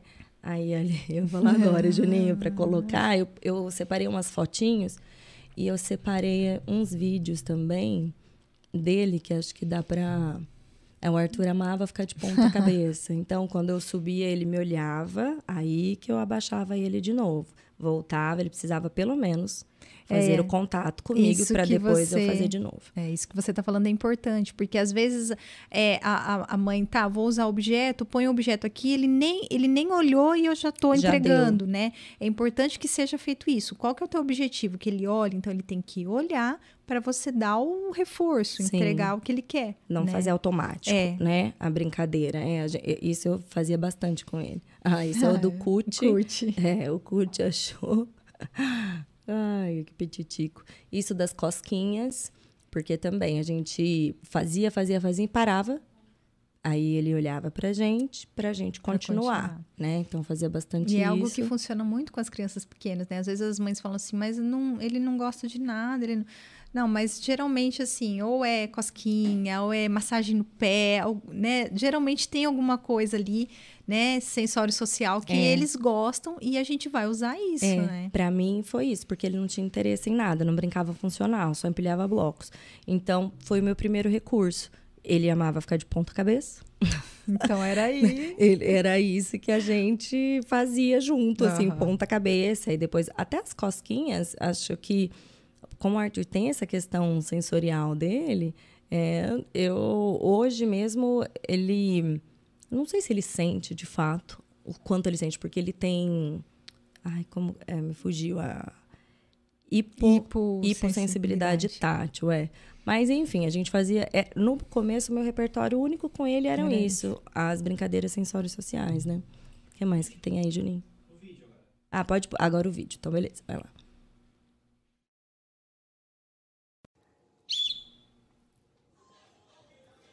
Tá com som? Não, aqui não. Pega outro apito aí. Ó a ah, corneta, tá. ó. Aqui Vai é. Voar? Pausa aí um pouquinho de mim. Sopra forte. Eu lembrei, eu usei também apito, corneta, fazia barulho e ele, ele olhava, olhava. para mim, né? Então, era algo que ele que eu conseguia. Eu brinquei muito com ele, com apito, cornetas e coisas que faziam barulhinho. Barulho, chocalhozinho, é, que aí que... isso que direcionava para mim, aí aproveitava já fazer uma gracinha para ele dar risada e tal. Aqui nesse, isso tudo no, no, cadeirão, eu fiz muita brincadeira com ele porque eu ficava na mesma altura que ele, assim, o olhar ficava mais fácil dele sustentar esse olhar comigo. Aqui tá um monte de papelzinho picado que eu brincava de soprar eu pedia para ele soprar aqui, ele já estava imitando algumas coisas. Ele fazia como se tivesse, ele não, não, tinha força, aí eu soprava, ele achava o máximo, né? Aqueles papéis voando. Então, o Arthur, eu conseguia muito chamar a atenção dele com barulhos, sons de, de as onomatopeias, né? Uhum. Bem teatral mesmo, exagerar em barulhos, estalos e nossa, meu Deus, pá, bateu, que não sei o quê. Tudo isso chamava atenção, ele, ele olhava, parava o que estivesse fazendo. E, e essas, é, essas coisinhas assim que pegavam de surpresa, né? Então, isso apito, isso de assoprar, às vezes a bexiga mesmo, que eu punha na boca e soltava e ela uhum. né, ficava, enfim, esvaziando. Né? E, então, eu também no começo não tinha muitos recursos, não. Eram esses mesmo que eu. E, e também não foi uma vez que eu brinquei que ficou beleza. Não, eu muitas, brinquei muitas vezes muitas. ele não dá nenhum esboço. Mas aí é que tá, é a constância. Você todos os dias um pouquinho. E é tão curtinho, né? São brincadeirinhas. É. Isso do Cut achou minutinhos. O, do Serrador fazia muito por conta dele gostar de ficar de, de ponta cabeça, né? Aí, é... pode soltar, Juninho, que eu nem lembro o que acho que meu pai que estava junto. Arthur. Nossa, voou! Voou! Sopra forte. O Jeep preto? Ela apitava, ele olhava. O que você quer? O apito? O que, que é? Aí eu acho que ele já estava com uns dois anos Vamos e meio, descer? ele não que falava. Que, que pega do chão? Aqui, achou. Ele estava procurando outro carro. Aí, achou. E a gente tentando adivinhar o que, que ele queria, né? O que, que ele queria. Aí, pode, esse aí, ó. Meu marido fazendo cosquinha, ele para. Esperou olhar. Olhou, volta. Volta. É o mesmo, né? Você uma brincadeira super simples. Simples. Isso, e você vai dando demandas, né? Assim, pouquinho. Era o jeito que a gente fazia o tempo todo para estimular. A gente refinar esse olhar nosso do que exigir, né? E do quanto aquela função é importante, né? Sim. Então, eu, para bastante tempo, foi só esses recursos sensórios sociais é. que eu tive. É, e assim, e a gente pensar assim, é, é, que, que é, o quanto que você conseguiu, né, de evolução com esse pequeno repertório ali de brincadeiras, Foi. né? Então, assim, é pensar que é, sempre tem alguma possibilidade, alguma coisa que a gente pode fazer, por mais difícil que seja, por menos interesse que essa criança tenha, é, sempre tem um ponto de partida que a gente vai conseguir ali começar a trabalhar. Mas essa persistência, né? Essa persistência e insistência tem que ser mesmo é, é algo assim que caminha junto com o nosso objetivo. Né? Então eu vou trabalhar isso aqui, fazer várias e várias e várias vezes. Né? É lógico que nesse, nesse caminho, tenho certeza que teve muitas vezes que você é, desanimou, cansou, né? Inúmeras vezes, Porque né? não é fácil, né? Então, assim, esse, é, esse ânimo, esse uhul, não é sempre, né? Não, não é quase nunca. É quase verdade, nunca. né? São momentos do dia. Eu, É. às vezes, era 9 horas da manhã, parecia que era 9 horas da noite. Eu pensei, meu Deus, meu Deus, meu Deus. A criança não fazia nada, se opunha a tudo. Tudo muito, assim, é, de confronto, né? Isso é desgastante para todos os envolvidos, né? com certeza, com certeza. Mas é de manter o foco nisso, né? E- E eu acho que à medida que a gente também, que nem você falou, que todo mundo foi estudar um pouco, foi entender. é. Então, acho que à medida que a gente vai entendendo também, né, estudando, também fica mais fácil esse Sim. processo. Até entender Da essas dificuldades, da estimulação, como fazer, né, o que, que você pode encontrar ali, a pedra no, no meio do caminho. Então, fica mais fácil para todo mundo, né? Sim. Aí, ainda continuando dos pré-requisitos, né? A questão da, dos comandos, né? Uhum. O seguir comandos. Como que a gente estimula isso de uma forma mais simples em casa, assim? É, a gente começa, assim, a nossa ideia é que a criança consiga fazer aquela atividade, né? Então, assim, é, quando a gente vai iniciar uma atividade, principalmente essa de seguir comandos, que envolve aí uma ação motora. Então, é, nem que a gente precise da ajuda física, né? Então, a gente fala da ajuda física total. Então, é, pega o carrinho, você vai em cima da mão da criança e faz ela pegar o carrinho e brinca ali com o carrinho. Dá o carrinho para mim, né? Fazer esse movimento, ajudar a criança, essa ajuda física mesmo. Então a gente começa com pequenas coisas eh, e eu brinco assim que tem coisas ali que vão acontecer todos os dias que dá pra gente usar. Então, por exemplo, senta no chão ou senta na cadeira ou vamos tirar o sapato, vamos tirar a meia, baixa a calça. Então, são coisas que em casa a, a família consegue trabalhar porque são coisas que acontecem todos os dias, às, às vezes várias vezes no dia. Então é aquela coisa da, da frequência, né? Quanto maior a frequência daquele, da, daquele comando, mais fácil dele ser aprendido. Então, é, mas dando ajuda física, né? Então, dando ajuda física e esvanecendo e tirando essa ajuda Conforme aos for poucos. conseguindo. Conforme né? a criança for conseguindo. Então são coisas simples, né? Tá ali brincando com a criança, então vamos guardar, agora vamos guardar. E aí você pode ir falando, né? Tem vários brinquedos, você vai escolhendo qual você quer. Guarda o carrinho. E no começo você precisa mostrar qual que você quer, né? Então é importante também esse apoio visual.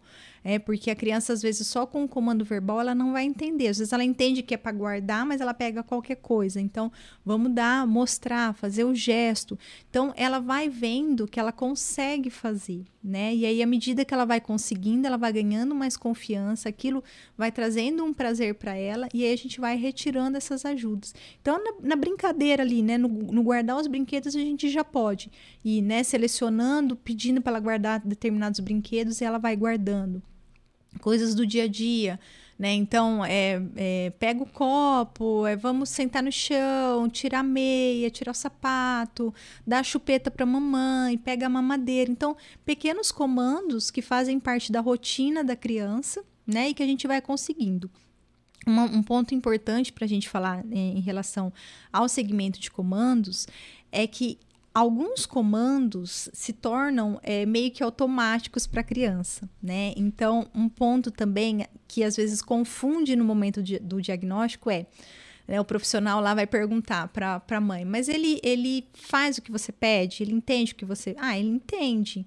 Tá, me dá um exemplo da situação. Ah, eu falo, ó, vamos tomar banho. E aí ele vai para o banheiro. Bom, mas o banho é sempre mais ou menos naquele no final da tarde Condicionada né, à Tá rotina. condicionado, né? Então, assim, a gente pega muito crianças no consultório que você fala assim, fulano, na hora que você fala o nome dele, ele bate palma. E eu não pedi nada, né? Então ele se con condiciona, Condiciona. né, algumas coisas, comportamentos. alguns comportamentos. Então é algo que a gente também tem que estar com o olhar atento. Então pedir coisas que vão fugir um pouquinho do padrão, né? Então é, guarda o tênis embaixo da mesa, né? Uma coisa que Inusitada, não vai ser, não é o lugar de guardar. é. Então, pedir coisas inusitadas é, para a criança também fazer esse treino né, auditivo e mesmo que precise ali ainda de um suporte visual, mas para que ela comece a fazer. Porque também é algo que, conforme você vai trabalhando com a criança, se você não faz esse treino dessas variações, Você condiciona. você condiciona. Porque acaba é um condicionamento. Sim. E eles são muito assim, né? Então, se É. você ensinou de tal forma, daquela forma fica. Então, aí, a hora que você conseguiu aquilo, você vai trabalhando variações, né? Variações. Eu me atentava bastante, porque o Arthur tinha bastante disso de condicionamento. Da rotina da nossa casa, de onde fazer, o que fazer, né? E não respondia coisas diferentes. Então, você fica, nossa, será que compreendeu, não compreendeu, né? E no começo, é tudo com suporte físico mesmo.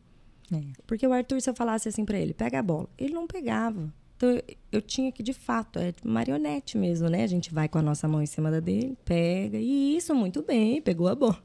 Fazendo tudo pela criança, né? Eu dei muito suporte físico pro Arthur, porque ele não respondia nenhum comando simples. Nada, nada, nada, nada. E até disso que você falou, eu separei um vídeo pensando nisso da questão do condicionamento. Aham. Porque aí, em um dos videozinhos que eu separei, pra ver se ele tava prestando atenção e entendendo, eu pedi duas coisas nada a ver pra ele, assim, pra ele Aham. imitar e reproduzir, sabe? E ele atendeu.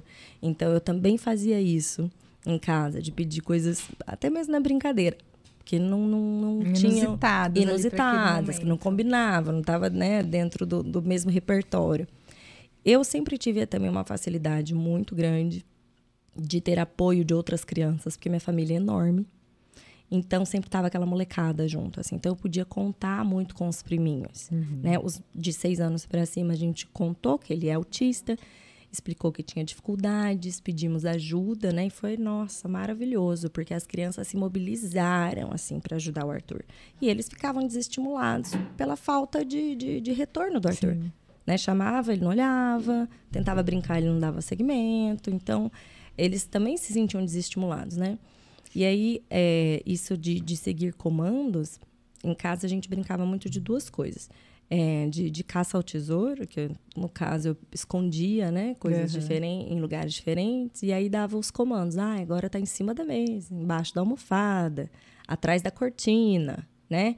Para ir percebendo isso Uhum. também. E eu fazia muitos circuitos em casa, muitos. Porque você fazendo circuitos, você vai dando essas ordens, né? Passa por cima, passa por baixo, agora vem aqui para o lado, né? E, e, e isso também me fazia. E ele tinha muita dificuldade de circuito. Aí eu até separei dois videozinhos, Juninho. Coloca aí o de comandos. Põe os dois, pode pôr os dois, aí eu comento os que aparecer. Eu acho que o primeiro que vai aparecer vai ser de um circuito que ele tá fazendo com os priminhos e a gente tentando ali com os comandos Com os verbais. Ai, tu fica assim, deitado. Lá pra eles também fica? Isso, vai. Arthur, passa Ah, por que dó, porque pra mim, quando eu mandei aqui, tá, eu, assim, eu vejo na vertical. Meu amor. Gente, vira a cabecinha aí, queridos. que dá pra ver. Arthur tem. É, filha, lá, mostra lá pro Thiago. Ó, passa por... Agora passa por cima daquela outra. Passa assim com o pé por cima, Arthur. Essa é muito baixa, Ah, é ele não tava pular. entendendo. Pula ela. Pula. Pula. Aí o Thiaguinho foi dando modelo. Pula. Aí. Aí, pula outra também. Isso, agora essa passa por baixo.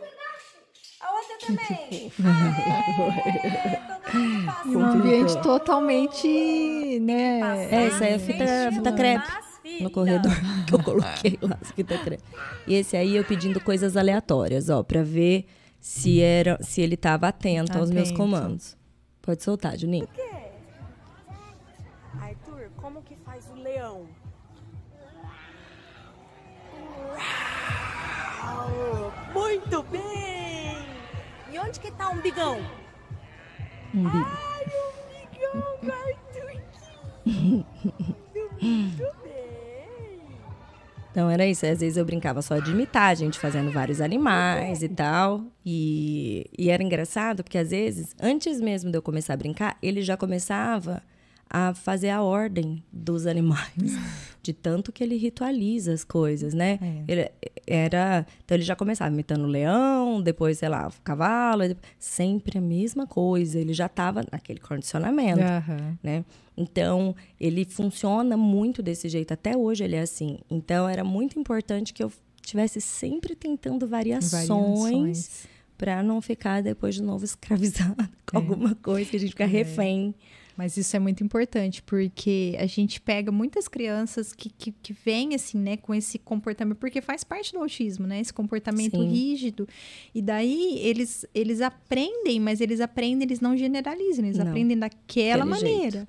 Né? E aí você não consegue trazer essas variações. Então, essa preocupação também do terapeuta de estar sempre variando, né, para que a criança realmente aprenda. E uma coisa que eu achei super interessante no, no vídeo, que eu acho importante comentar, no primeiro vídeo que ele tava com os carrinhos, né? Porque ele gostava.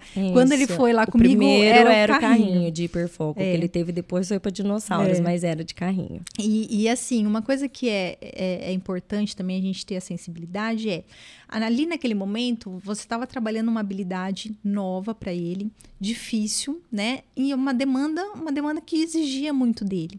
Então, permitir que ele, o carrinho era algo que trazia segurança, para ele. Objeto de né? segurança. Então, dele permitir que a criança fique, ai, mas nossa, esse carrinho, ok, depois a gente vai trabalhar isso Aí é outra etapa. né? Mas permitir que ele minimamente se sinta ali seguro e confortável. Então, também entender isso, né? Que é uma outra coisa, uma polêmica aí da questão das estereotipias. Né? Tá. Então, ah, a gente tem que, é, ah, vamos, vamos, né, tirar essa estereotipia, interromper, né, não deixar que a criança faça estereotipia.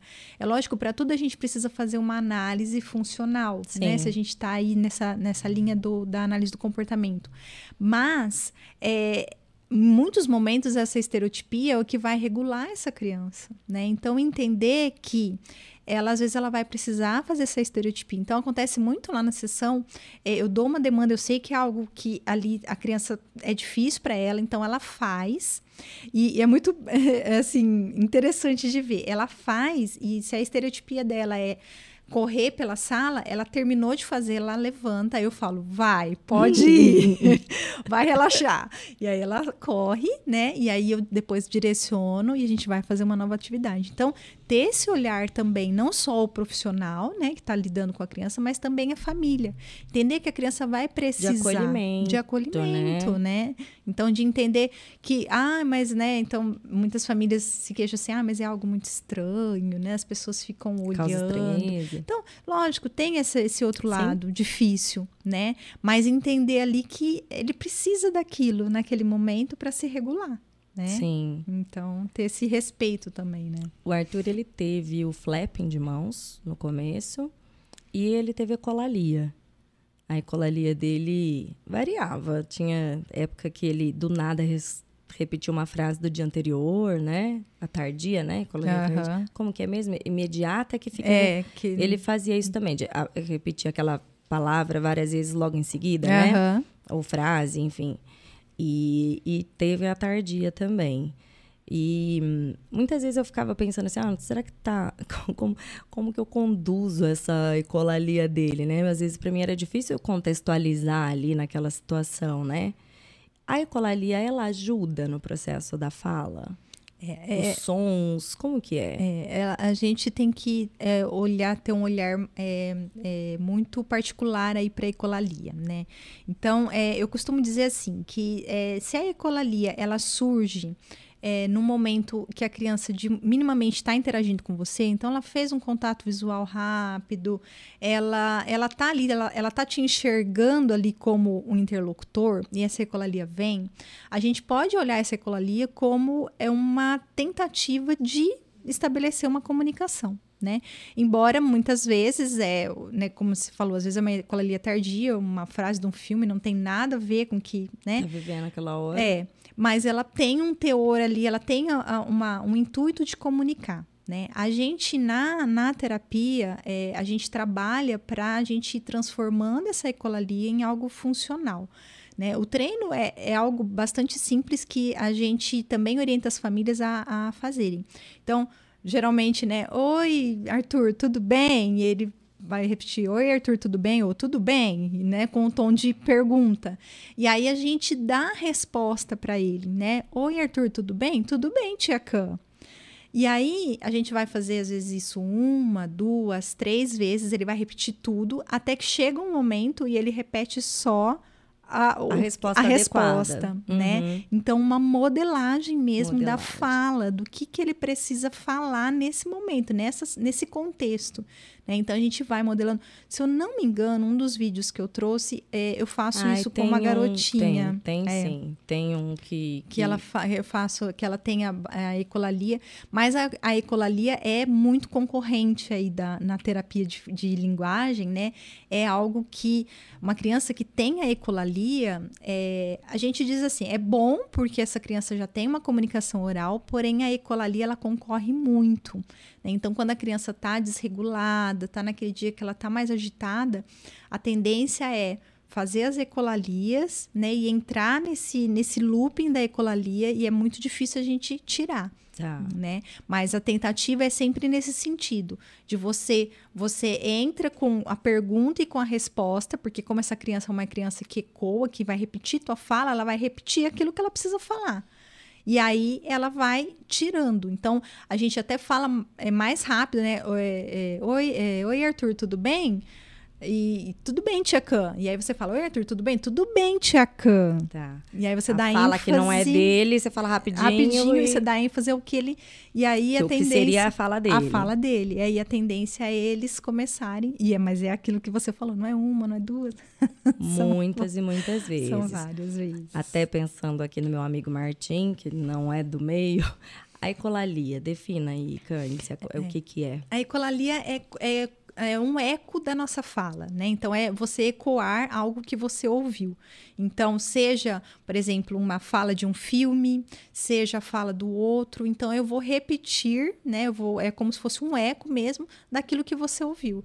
Então, tem muitas crianças. Eu tinha um garotinho que ele falava muito da cena do, é, do Toy Story. Então, ele ficava Buzz Lightyear, falava mais não sei o que lá. Né? Então, ele ficava repetindo essa fala do filme. Então, pode ser, como você falou, algo que aconteceu lá atrás, né? E a criança pega e fala. Ou algo que ela acabou de ouvir, né? Você pergunta, oi, tudo bem? Ela fala, oi, tudo bem? Né? Então, ela repete o que você falou. Ah, tá. Tá certo.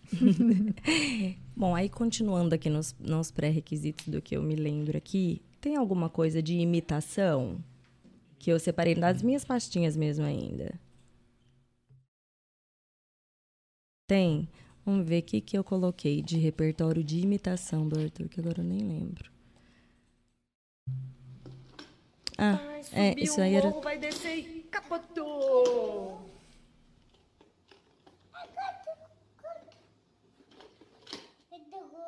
Capotou. Capotou. Vai subir o É o mesmo, Vai é curtinho. morro, Eu fiquei até com dificuldade de achar de capotou. que imitação é muito é, É. imitação. Ah, põe a mão na cabeça, ou dá um pulinho, ou faz igual, né?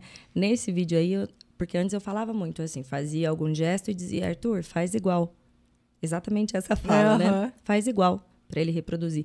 Aqui eu já não precisava f- falar isso para ele, eu fazia e deixava, aí ele vinha e imitava, assim o que eu estava fazendo, né, com o carrinho. E é legal porque você vê, ele tá é, não só imitando né, o movimento, como tentando imitar som. o som, né? Isso. Na brincadeira, no interesse dele, né? Que Isso, são os os carrinhos. carrinhos, exato. Então, pensar nisso. Às vezes, é, fala assim, nossa, mas o interesse da criança é ficar girando as coisas. Tá, então vamos tentar criar ali uma. Coisas situação que gira para a gente poder trabalhar.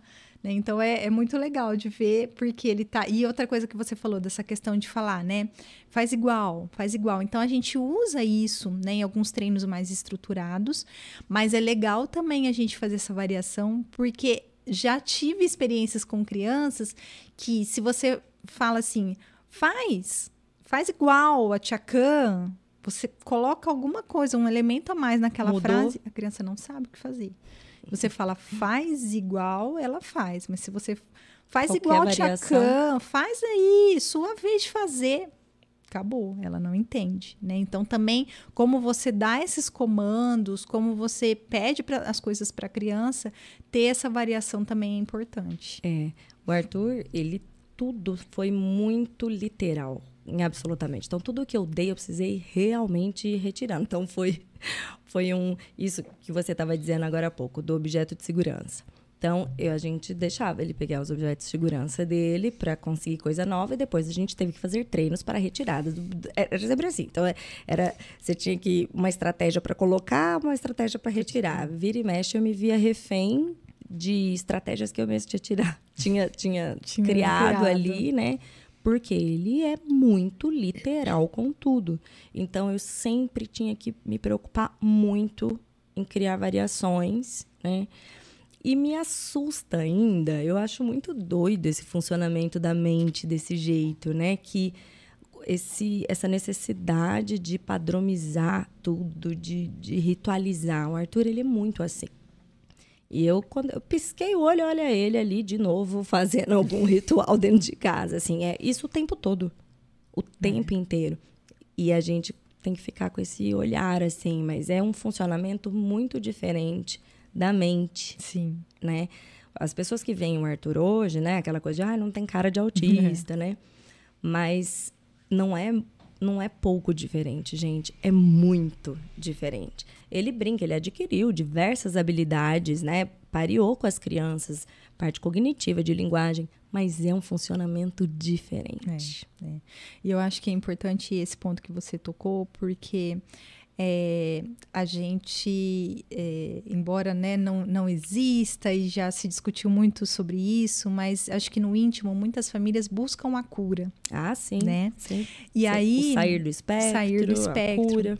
Então, é, às vezes, por exemplo, crianças que fazem muita estereotipia motora ou que tem muitos, né, esses- os rituais. Então, assim, uma, um- um, né, uma, uma busca por eliminar essas Extinguir. características, E né? não vai, E não vai. Não vai. Né? Não vai. Então, assim, você precisa dar suporte para que essa pessoa minimamente consiga ali viver em sociedade, consiga né, ter, um- ter uma vida de qualidade É isso, é qualidade, qualidade de vida. de vida, mas é ter ali a consciência que ele não vai deixar de ser. De ser quem é, de ser funcionar como é. é. Você vai tentar ao máximo aumentar o repertório dele, dar outras possibilidades, né? E mas não é instintivo, então é algo que a gente tem que estar sempre é, trabalhando, sempre com um olhar apurado, porque precisa assim de um suporte. Sim. Então eu percebo isso na questão da rigidez cognitiva do Arthur. É, toda vez, se eu relaxar um pouquinho, eu tô presa de novo no caminho que eu vou para a escola, que eu não posso mudar a rua. Entendeu? Então, e olha o tanto que nós já evoluímos. E aí eu pisquei, olha eu lá de novo, lá atrás, naquelas dificuldades, porque ele funciona assim. É. Ele se ele busca a segurança dele tá em ritualizar, em padronizar e repetir, né? E aí isso se aplica em todo o jeito dele de ser É. em É. todo é o lugar que vai sentar quando vai comer, a ordem dos danones que ele come, é, o canto do pacotinho que ele vai pegar, tudo é, é sempre daquele mesmo jeito, Mesmo jeito. sabe? E aí a gente sempre buscando essa variação, enfim, mas É, e eu acho assim também, é, olhar que assim, algumas coisas a gente precisa né, intervir e, e- e ampliar e, e modificar, e outras, outras não. tá tudo bem, né? Então, a gente também tem muitas coisas assim que é, é, que eu até, né, é, uma época teve assim aquela frase, ah, todo mundo é um pouco autista, Sim. né? É, Não é isso, mas assim, o- eu acho que o, o que se quer dizer com isso é que nós também temos nossos rituais, todo sim, mundo as tem manias, as manias, desregulações. é, então assim, isso é do ser humano, né?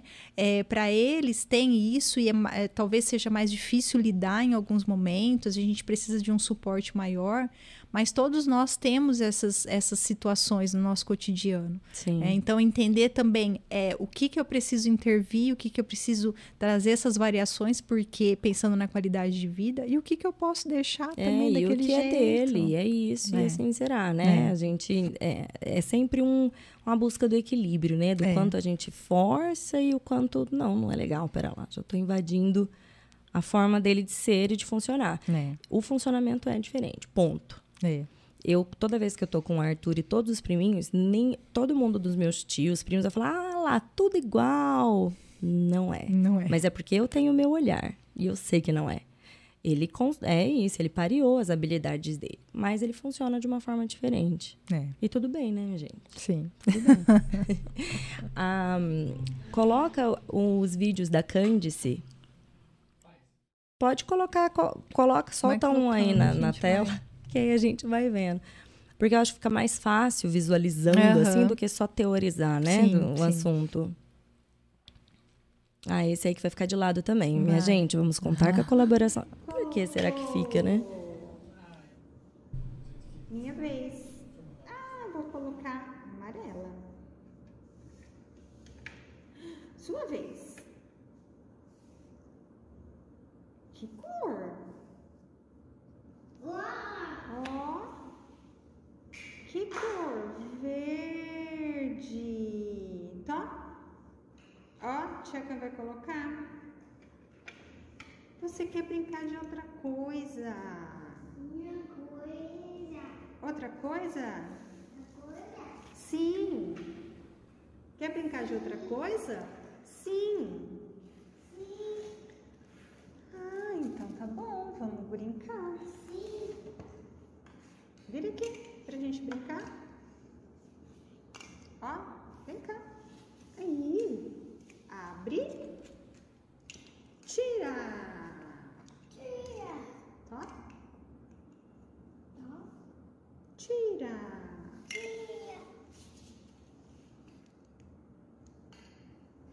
Deixa eu não consegue abrir esse aqui. Tira. Ó, tem mais um lá. Abre. Ti. Tira. Tira o amarelo. Tirou. Pro outro lado. Tem várias coisas aí pra, Se você quiser depois que passe Pra- de novo pra, Aham. pra, pra mostrar. pra ir mostrando, né? É, acho que pode ir passando, eu vou comentando. Tá. Então, assim, a gente estava trabalhando, né? Troca de turno, né? Minha, Minha vez, vez, sua sua vez, né? Porque ela, ela, ela tem essa dificuldade, essa flexibilidade, dificuldade na flexibilização, até das cores das espadinhas. Então, a gente já vai trabalhando toda essa questão. É, e um ponto importante, né? A gente estava brincando, de repente, ela perdeu o interesse. Então, ó, eu tentei chamar, tentei retomar, mas ela não era mais aquilo que ela queria brincar. Então, vamos pro interesse dela. Então, aí ela pegou as outras coisas, eu validei isso, e aí a gente foi brincar com esse outro brinquedo. Então, é aquela coisa, né, do profissional tá ali, né, se virando nos 30, porque aí, então, vamos pensar numa estratégia para a gente trabalhar o que precisa ser trabalhado com esse outro, com esse outro brinquedo.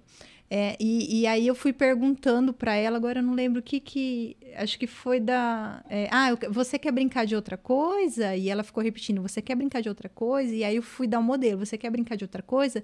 Sim! E aí ela repetiu tudo e depois ela acabou repetindo só o sim, né? Falando que ela queria brincar de outra coisa. Então, treinando essa questão da ecolalia. E aí, nesse, na, na brincadeira também, às vezes a gente não precisa. é, o que, que acontece? Quando a criança não fala ou tem muita ecolalia, a gente acaba querendo ocupar todos os espaços de fala. Então a gente fala pela gente, a gente fala pela criança.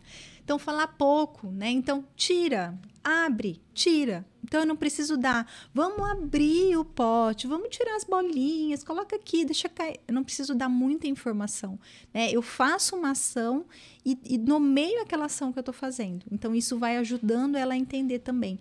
E no meio desse treino, né, de eu fazer o movimento e falar tira, ela no final ela falou tira amarela. Então ela Foi. estava repetindo, né, ecoando o que eu estava falando, mas quando ela fala tira amarela, eu alcancei meu objetivo, porque ela tá descrevendo algo que ela tá fazendo e aí sim, ela tá descrevendo mesmo, ela não tá só ela que repetindo. se comunicou. ela, Ela, se que comunicou, falou. né? Ela narrou ali o que ela estava fazendo. Uhum. né? Então, assim, é algo bastante simples, mas que você vê essa evolução da, da comunicação dela, da linguagem dela, de conseguir dar esse passo. E é assim, é no momento da brincadeira, você começou com uma coisa, não deu certo, corre para É, outra, né? Isso de seguir o interesse É. da, da a liderança da criança. Sim, sim, né? isso é muito importante. Isso faz muita diferença. É, muitas vezes a criança, a terapia se torna aversiva e o profissional não consegue ali um progresso, porque progra se programa para fazer algumas, é, algumas atividades, né? E aí a criança não, não quer, não, perde o interesse, e aí o profissional fica tentando. Né, é, finalizar aquilo, fazer Forçando. forçar. Péssimo, né? porque já E não há aí- mais interesse. Não tem a gente interesse. for, assim, for, a gente tenta novamente um pouquinho resgatar, Sim. mas a gente tem que conseguir entender que se passou daquele limite, ele não tá mais afim. É. Vamos mudar para a próxima, né? Você tem que ter É. assim na cartola É, um monte é. de repertório. É exatamente isso mesmo. Eu falo senão assim, se engessa. É, eu falo por isso que, assim, atender a criança cansa muito, né? Tem um desgaste emocional muito grande. Porque a gente tá nesse, nesse alerta o tempo todo. Né? Se você vai trabalhar partindo do interesse da criança, fazendo isso na prática, é o tempo todo em estado de alerta. Analisando Né? Analisando, vendo se ó, ela vai desregular, eu tô dando muita demanda aqui, deixa eu diminuir, né? Ah, ela quer brincar de outra coisa, então vamos lá para outra coisa. Então é estar sempre nessa observação, sempre Sim. atento. Legal. Colo... Juninha, solta o próximo, mas nem solta, só coloca na tela. Vamos ver se a Candice já lembra o que, que é e falar é. antes de rodar, porque aí as pessoas de casa vão, vão Ah, observar. tá, já lembrei. Pode pausar. Pode pausar. É, esse garotinho a gente está trabalhando também ali o segmento de comandos e como eu falei, né, esse segmento de comandos com ajuda total, né, porque é uma criança que ainda tem essa dificuldade de seguir esses comandos e assim dentro do que eu ah, ah, eu trago ali para ele, ele tem poucos interesses, né? Mas uma coisa que ele gosta de fazer é de jogar as coisas. Então, vamos usar a bola, ele vai jogar, mas vai ser uma brincadeira funcional, né? Então, assim, coisa simples. Então, o que, que ele tinha que fazer? Ele tinha que, eu coloquei uns pinos de boliche, né? Ele nem entendia ainda muito bem a brincadeira, mas a gente foi modelando para que ele pudesse entender o que, que a gente ia fazer com a bola. Que a bola tinha que acertar os pinos. né? Então, tinha esse comando, tinha essa questão da distância. Então, ele tinha que imitar, eu, eu fazia para depois ele imitar, né? É, ele tinha que ter uma distância dos pinos, então ele não podia, ele queria pegar a bola e bater no pino. Não, a gente vai ficar longe, joga. Jogar. Né? Então, esses comandos, joga, né? chuta, é, me dá. Então, são comandos diferentes, por exemplo, que a gente pode fazer com a bola. Né? Então, chuta, joga, dá. E às vezes, é, na maioria das vezes, a gente precisa desse é, suporte, Suporte físico, total, de pegar para ele Sim. junto e dando modelo total, mesmo, total né? para que aconteça, né? E aí pode acontecer, né? No, no vídeo até acontece isso, ele perde um pouco o interesse, né? Ele não queria fazer aquilo e aí eu dou um pouco mais de suporte também para a gente trabalhar o começo, meio e fim da atividade. Sim. Então é uma criança que dentro do- dos objetivos que a gente está trabalhando, esse é um deles, né? Que ele consiga cumprir ali. Então é lógico que a gente foi partir do interesse e a gente teve esse, essa condução para que ele finalizasse, porque isso faz parte nesse momento da nossa, do nosso objetivo também ali. Sim. E Avaliar o quanto você, assim, o tempo de demanda daquilo para ser algo que ele consiga finalizar, né? E dar uma Isso. forçadinha, e- mas que não seja aquilo que, Que vai tornar vá- totalmente aversivo, É, que né? vai levar ele para um Espanar comportamento disruptivo. É, a gente não, não quer isso. Sim. Então, também ter esse olhar, e eu falo muito assim para as mães, eu falo, é um treino para a gente também. Né? Saber até onde eu posso ir. A gente vai experimentando. Tem dias que você pode ir até um pouco mais, É. tem dias que não, né? Então também você vai vivendo isso, né? Não pode soltar aí, Juninho, pra gente ver, então. Os comandos. Isso aqui. A bola você vai jogar.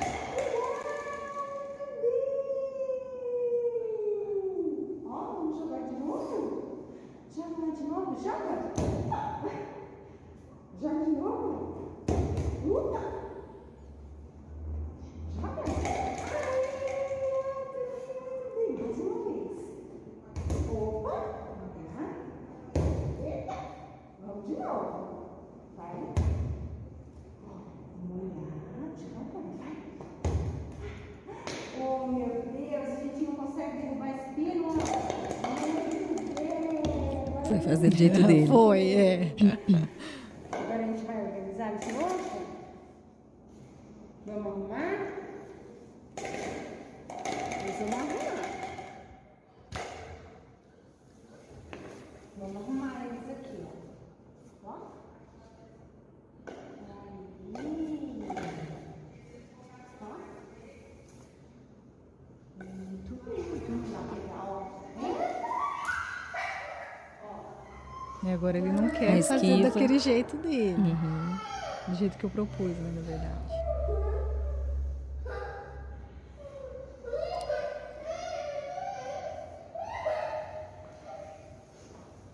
E aí é saber entender, né? Se você, é, nesse momento que ele tá esse comportamento de esquiva, deixa ele seguir nisso, ele vai entender que ele vai fazer Pode isso vai, sempre. pode sair sempre.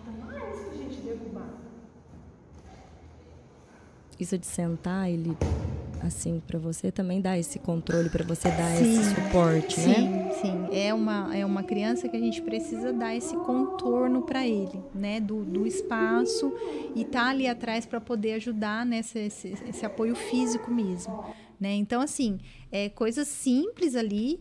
É, que a gente vai fazendo, mas para trabalhar essa questão do comando, é, ele, ele hoje ele olha, né? Então ele olha para mim, olha para os brinquedos, ele consegue fazer essa triangulação que era algo que ele antes não, Não conseguia fazer, né? Então ele, ele aceita isso. E, e eu ir validando também, né? Quando ele, ele reclama, entender, né? Ah, ah você, não, você não quer mais fazer? Então vamos fazer o último, né? Ó, você conseguiu agora, ó, então agora vamos mais devagar, né? Então ir dando esses comandos e contextualizando tudo isso que está acontecendo para ele também. Essa é uma ótima posição para brincar com as crianças que precisam de um suporte Sim. físico grande, né? Que ainda não executam por si só. Eu punha bastante também o Arthur, não, até nem pensava tanto assim, mas mais instintivo de sentar Aham. ele no meio das minhas pernas, onde eu pudesse, com meus braços e guiando, guiando. né? Pra, pra... Que ajuda bastante. Outra, outra posição também que ajuda é colocar a criança nessa posição do serra a serra que você falou, mas às vezes eu coloco ela deitadinha nos meus pés, eu ponho a, né, a perna. Estica a perna. Ponho a, a perna dobrada, assim, igual quando a gente vai fazer borboleta no. índio, tá? Aham, sim. Aí coloca a cabecinha da criança apoiada nos pés, pode colocar uma almofadinha, né, para ficar mais altinho. E também ali para você trabalhar contato visual, pegar um objeto, brincar, de imitar, também é um recurso legal. Eu faço isso também com algumas crianças, né, que, que, que a gente tem mais dificuldade desse contato visual, então ela põe a perninha aqui, fica ali, fica bem próximo. Então, aí eu brinco, aí eu faço cosquinha, aí aquilo, aquelas coisas que você falou também que fazer com o Arthur, né? Então, tipo, na hora que ele olha, aí você continua cosquinha, mas também é uma posição que é, delimita ali, faz a criança olhar mais para você. Que facilite, É. né? Esse contato visual, assim, É. né? Sim. Pode para o próximo, Juninho. Dá uma olhada. É. Ah, Ah, bom também. Próxima vez a gente testa pra ver como que fica antes, porque pra gente tá normal, É. né? Antes a gente olhando assim do celular, né? É, que foi onde é. a gente trocou o- os vídeos. É, aí a hora que lançou ali. Tá indo? Na live tá reto. então tá. Ah, pode parar um pouquinho, É, pausa aí pra ela explicar antes. É, essa é uma criança que está começando aí a comunicação oral, né? Então a gente fez todo aquele trabalho de contato visual, de seguir comandos, né? Da imitação e paralelamente a gente vem estimulando a fala e ele está começando aí a falar. Então nessa brincadeira ele tinha que, para ele pedir, né? o- o- os disquinhos lá, ele tinha que apontar, que era o primeiro que a gente trabalhou, mas ele já tinha que falar o dá, porque é uma palavrinha que ele já consegue falar, né? Então, algo bastante simples, mas ele tinha que fazer o contato visual comigo, ele é, de uma certa forma tinha que apontar, mas o meu, o que eu é, é, o que ia fazer eu entregar o objeto para ele era ele falar a palavra dá. Então isso também é muito importante, né? Essa essa hierarquia do que você vai exigir da criança. Então, se é uma criança que ainda nem aponta, então se ela aponta, esse é o primeiro passo, né? Ou que ela olhe para você, depois que ela aponte e depois que ela produza algum som semelhante ao da ou a, própria palavra. Mas pensar que isso é um, é um etapa por etapa, né? Então você. É, e aí, quando você está trabalhando, você sabe que essa criança já, já consegue produzir a palavrinha. É, quanto mais você exigir isso dela, mais treino você fizer, mais ela vai falar. Né? Mas também é aquilo que você falou, sempre vigilante, porque se você parar, é, se ela só apontar e você entregar, ele vai começar só a apontar. Sim. Né? Porque eles sempre vão para aquilo que é mais fácil para eles, Pra que é eles, mais, né, já faz parte do repertório dele. Né? Quanto menos eles precisarem se comunicar, interagir, melhor. Uhum. Né? Então, a gente tem que estar atento a isso também. Em que momento que eu estou com essa criança? Né? Então, por isso que também é super importante a orientação para os pais. Sim. Né? Então, eu sair dali e falar para a mãe, ó, ele já tá falando dá, então a gente tá treinando isso. Então treine isso em casa também. Mas só dê quando ele falar dá, porque ele já sabe falar isso, mas ele vai tentar conseguir de outras formas. Então ter essa, essa comunicação também com a família. né? Fundamental, porque senão ele só vai fazer isso na sessão com sim, você. Sim. E aí a escola precisa falar e tem que fazer a mesma coisa, a gente em casa também. Eu lembro até quando o Arthur, a primeira vez que ele falou água, água, ele falava. Então, geral, galera, tá falando água, não vai beber água enquanto não falar água, porque consegue. Porque ele ficava lá, hum, hum, hum, já apontava, né, me puxava, fazia o contato visual, falava água e não pronunciava. Então, ai, o que, filho? Não entendi. Mamãe não entendeu.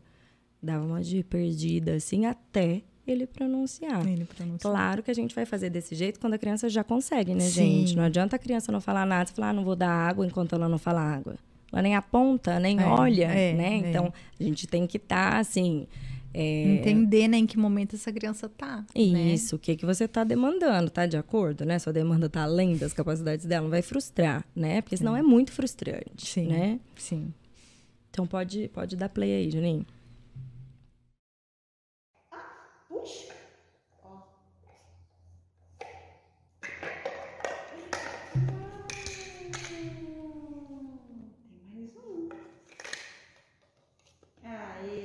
Caixa.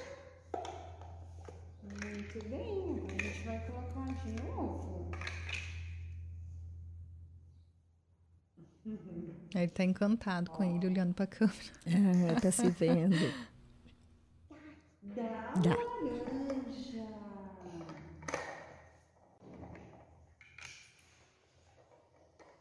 E aí entender, ele gosta de ver girar, então vamos Uhum. deixar ele girar, ele ver. Dá E aí eu já tô no momento com ele que eu tô introduzindo mais um elemento, né? Então eu vou falando as cores, cores. porque ele já sabe Discriminar. discriminar, né? Então eu tô introduzindo a palavra para ele tentar começar a imitar.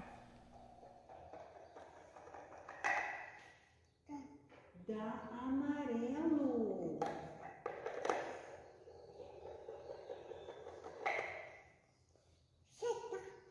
Dá o verde.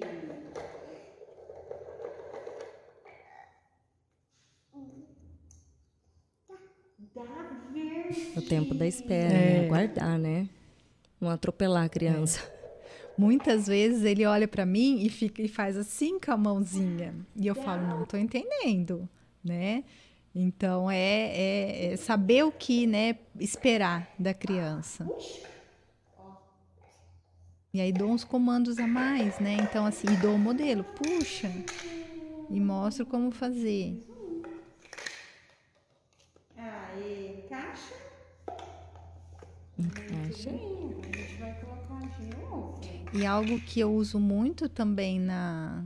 Acho que agora já está repetindo o vídeo. Pode, pode parar. É algo que a gente também trabalha muito como suporte aí, aí não está aparecendo no vídeo, mas que eu sempre tenho ali em mãos, são as dicas visuais. né? Que é algo também muito importante aí para que ajuda muito nesse processo de comunicação. Então, sempre ter dicas visuais do que vai fazer, da rotina do que a gente vai fazer na sessão, né? Na hora de tirar o sapato, então mostrar a figurinha, é, é, figuras com a imagem, com a né? imagem, do que né? você está solicitando. Os brinquedos, a criança pode escolher o brinquedo que ela quer, né? Com fotos dos brinquedos. Então, sempre ter esse suporte é, visual ali à mão né? E modelar, não só né, dar a oportunidade da criança mostrar o que ela quer, mas a modelar a nossa fala também. Que é algo que a gente vai falar né, em outras oportunidades de, de, de comunicação alternativa, mas uma das bases aí da, da comunicação alternativa é entender que você precisa modelar a sua fala também. Porque senão fica a criança falando uma língua e você falando outra. Você só dando comandos verbais, que muitas vezes não são compreendidos pela criança, é, e você dando a oportunidade daquela criança que não é verbal ainda de usar uma ferramenta visual. Né? Então, você também precisa usar essa ferramenta. Então, a criança chega na minha sala, eu mostro, vamos sentar, e mostro a figura do sentar. Agora a gente vai brincar, vamos guardar. Então, eu vou falando e modelando a minha fala com as imagens. Com as imagens. Isso ajuda também muito. Né? É, o Arthur, esse o quadrinho de rotinas, não é nem só de rotinas, mas eu, me, eu utilizo até hoje. Não é direto. Teve período que eu usava para absolutamente tudo. Mas hoje, aquela fase de manutenção. Uhum. Então, a gente saiu muito da rotina, tá tudo muito bagunçado. Ele tá brigando para todas as transições de atividades. Então, briga para sair de uma brincadeira para outra, reclama para ir para o banho, reclama para voltar a brincar, reclama, tudo, né? Todas as transições. Então, eu volto lá de novo. No outro dia, eu amanheço com meu quadrinho de rotinas. Vamos definir aqui, porque isso tranquiliza. E eu acho é, isso da questão deles serem muito visuais, Sim. né? Então, o entendimento acaba sendo outro. Isso que o Arthur já tem compreensão verbal. Sim. E eu sempre volto ali de novo, vira e mexe, recorro ao, apoio visual. É, o apoio visual ele ajuda muito e assim é, tem aquele tabu, né, que a criança que não é verbal ainda, ela vai fazer uso do, do apoio visual, ela vai é, Ficar ficar preguiçosa. para falar, né? Sim. E na verdade não, eu falo assim, você dá um, é, um suporte para que essa criança não gaste tanta energia para entender ou para se expressar e ela consiga usar a energia que ela precisa depois para desenvolver a fala no momento certo. Né? Então você dá condições aqui, você dá uma ferramenta para ela poder se expressar, é, para que depois ela possa desenvolver as outras habilidades. Quantas crianças é, eu já não tive assim no consultório que eram verbais, mas num determinado momento começava a apresentar um comportamento disruptivo, começava a chorar, e aí eu apresentava a prancha e falava: Me fala o que, que você quer, eu não estou entendendo. E a criança não conseguia dizer que ela queria ir embora. Ela chorava, ela gritava e ela era uma criança que já verbal. E aí, à medida que você apresenta, ela olha e aí ela consegue mostrar e ela fala: ah, Eu quero ir embora. Né? Então, o poder que tem né, o uso da- do recurso visual nesse processo de comunicação, de você conseguir eh, trazer uma tranquilidade maior para a criança, é assim, é fora de série. É, né? e principalmente quando essa habilidade da fala ainda não está estabelecida, Sim. né? Então, o Arthur, ele já falava, já estava com a comunicação dele espontânea, é, trocava diálogos mesmo, e aí, vamos supor, tinha um embate com algum priminho. Bananava tudo ele, ele perdia totalmente todas as habilidades. E ele me olhava assim, com aquela cara aflita, não saía uma palavrinha da boca dele. Por quê? Essa, essa, esse mecanismo não é instintivo É. né? Então aí eu acalmava ele de novo, fala o que você quer, né? Muitas vezes eu não tinha o apoio visual, mas se eu tivesse, ajudaria demais Sim. a organizar assim as coisas. né? E por muitas vezes, por isso que eu disse isso- essa questão da gente ter a consciência é, que não é uma crescente. Você vai oscilar muito, você dá Sim. dois passinhos para frente, três para trás, né? Não desmotive, faz parte do processo, É, né? é bem isso. Acho que tem mais um, Juninho. Mais um da Candice.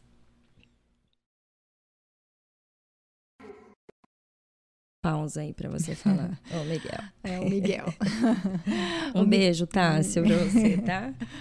É, ela tá aí, ela falou que ela acompanhar a É, gente. eu- ela tava curiosa pra saber qual vídeo que era. Eu falei que eu não ia contar, porque ela ia ter que ficar assistindo a Isso live. mesmo, entendeu? Tá. O Miguel, ele já, ele é um, um autista nível 1, né, verbal. Então, assim, é, é, legal da gente ver outras As habilidades, variações. as variações, né? Então, o Miguel, ele tá num momento que a gente está trabalhando habilidades mais refinadas desse processo de linguagem. Então, é, eu faço, nessa, nessa brincadeira aí, a gente tinha que fazer perguntas para adivinhar qual era o animal que estava ali representado. Então, tanto eu fazia para ele adivinhar, como ele tinha que fazer. E aí, ele entender todo o processo daquela brincadeira, entender que ele tinha que falar características, mas ele não podia falar o nome. Dicas, mas não podia É, entregar não o resultado podia final. Entregar o resultado final. E isso é um aprendizado, né? Muito. É algo mais bem mais refinado da Sim. linguagem, né? Mas que é um comportamento que é, é possível de ser aprendido. Então a gente vai treinando essas habilidades com ele, né? Outras atividades também, que foi até uma que eu fiz hoje com ele. É, é, são, são cartõezinhos, então tem uma situação, por exemplo, assim. é, é, a, a menininha é, sabe que vai ser a Páscoa. Como que ela sabe que vai ser a Páscoa? E tem um- um- uma cesta cheia de ovos de, de Páscoa, né? Então ele tem que dizer, ah, é porque tem uma cesta aqui. É, ah, ela, é, a- a- o menino tá feliz. Por que, que ele tá feliz? Ah, porque ele tá com um troféu na mão e ele ganhou o campeonato ali de, de, de xadrez. Então, é, a partir da imagem, ele ter que recriar, que é aquilo que a gente estava falando, ah, quando eu De penso da imaginar. praia, né, de imaginar. Então, é algo Já é uma mais refinado. comunicação. É uma comunicação, faz parte desse processo. Então, né, quantas coisas a Nossa. gente né, precisa trabalhar. Quantas etapas, Quantas né? etapas, quantas etapas. Pode soltar aí. Vamos ver o Miguel. O fogo, será que é o nada do mar? O que, o que, o que é? Ai, não consegui entender. O que é o que é? Onde que ele vive, esse animal? Lá no mar. No mar. Ah, Depois, quando Que eu mais? brinco, ah. depois eu tenho muito pelo porque eu tenho um rabo. O que é? Eu tenho muitos pelos e tenho um rabo. Quem eu sou? Que eu sou? Ah, não sei. Um leão marinho? Sim! Um leão marinho. Ah, é um furão. Ele parece um leão marinho? O que é o que é? Ele que, parece um leão marinho? que Ei, Miguel, ele parece? Ah, mas ele não é um leão marinho, ele chama furão. Ele vive na terra, não vive na água. Vamos lá, pro que é próximo. o que é? Que eu com muitos curvos. E eu sou um que eu sou um bicho, que eu tenho os pretos e e preto e branco. O que é? Que é o que O é que é? um, um bicho que tem o pelo que cor? Preto. Preto e branco. Sim. Hum, e é um bicho. É que quem eu sou? Hã? Quem eu sou? Quem eu sou? Que tem o pelo preto e branco. Ele é grande, esse bicho? Não, esse daqui é pequeno. É pequeno? Descobre. Descobre. Descobre. Mais dicas. Cubo. Cubo? Não é bambu, não? Bumbo. Bambu é uma árvore, né? Ah, Que eu com muito bambu e aí depois Ah. eu tenho pelos e branco. pelos pretos e brancos. Eu acho que é um urso panda. Acertei! Então, essa, essa habilidade, né, dele conseguir fazer o que é o que é. É, a gente está trabalhando, né? é, como que ele elabora melhor essa pergunta, né? Então, ele faz, e aí eu dou um modelo, e aí ele presta atenção no meu modelo, ele repete o meu modelo, a forma de conjugar, né? Sim. Então, são muitos, muitos Detalhes, detalhes, né? Que a gente vai trabalhando e ele vai aprendendo, né? Por meio ali da brincadeira, ele vai aprendendo. Então, é, é, eu explicar no momento que ele falou, ah, é, que eu falei, ah, não é um, um leão marinho, é um furão. E aí eu falei, né? Você achava que era? Ele não quis responder, ele foi para, não, chamar ele para para aquilo que a gente tá Prestar tava- atenção, prestar atenção. para você. É, porque você vê, ele, embora o Miguel já é, responda, tudo que você pergunta, ele vai responder. Então, essa habilidade no que a gente chama de intraverbal, que é responder o que o outro, uma pergunta, responder verbalmente uma pergunta que é feita verbalmente, ele tem essa habilidade desenvolvida. Mas quando se trata de situações mais refinadas, ele ainda né, se perde. Então a gente vai trabalhar, né, chamar ele para responder, né? Então é Ajudá-la a se organizar. ajudar a se organizar. A Ai, se organizar. Que coisa mais linda, mamães, que contribuir e autorizar a imagem muito desses obrigada. pequenos. Muito obrigada, porque pra gente visualizar fica muito mais fácil, né? E Com certeza. eu até, é, dessas questões aí com o Arthur, esse joguinho, ele- tem um que chama, que chama Quem Sou, não Ah, tem? é. Que... Ui, as duas batendo As duas, é. Acho que é Quem Sou Eu. Quem- Outro é. dia até a Tássia tava brincando, vi uns stories dela. Ah, Que é que se coloca aqui, né? Isso. E tem que ir adivinhando. É um muito adivinha- bacana. Muito legal, a gente brinca bastante lá com o Arthur. O Arthur, assim, es- esse tipo de atividade, ele não tem tanta paciência, não. Então, eu- a- tem que ser uma brincadeira bem curtinha mesmo, para que ele consiga curtir, né? Assim, se divertir. A gente consegue avaliar ali como que tá a situação e depois, logo em seguida, eu faço uma que ele gosta bastante, Aham. né? Pra gente conseguir ir tendo esse reforço, né? Aham.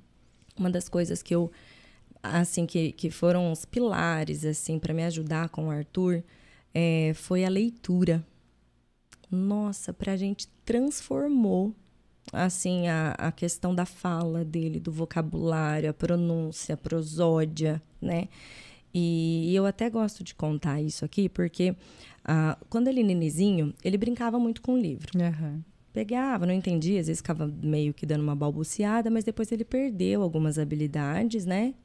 E ficou totalmente desinteressado. Então eu já falava, né? Ah, tem que ler, é bom ler. E eu pensava, que jeito? Como assim? O menino não poderia se importar menos com os livrinhos que estão aqui, né?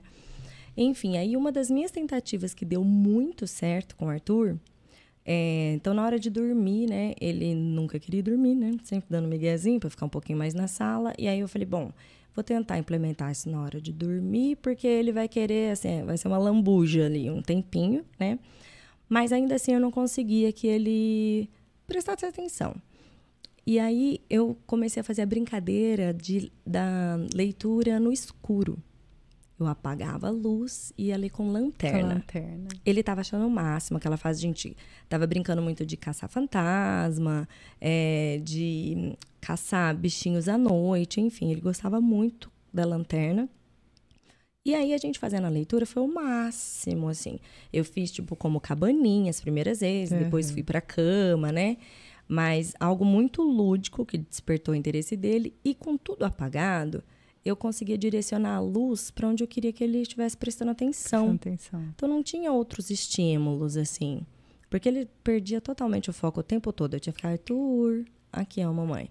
E aí, com isso, eu consegui. Ele achou muito legal. Então eu ia passando, né, a, a lanterna lá nas imagens. Sempre, no começo, tudo muito curtinho. Eu resumia absolutamente tudo. Só, só fixava em mais imagens, assim, que, né, que despertassem o interesse. E aí a gente, eu consegui, mas não foi uma vez ou outra, eu fiz Muitas. muitas vezes. Mas assim, muito. No começo eu sempre tentava é, livrinhos com algum desenho de interesse dele, uma ilustração mais bonita, né?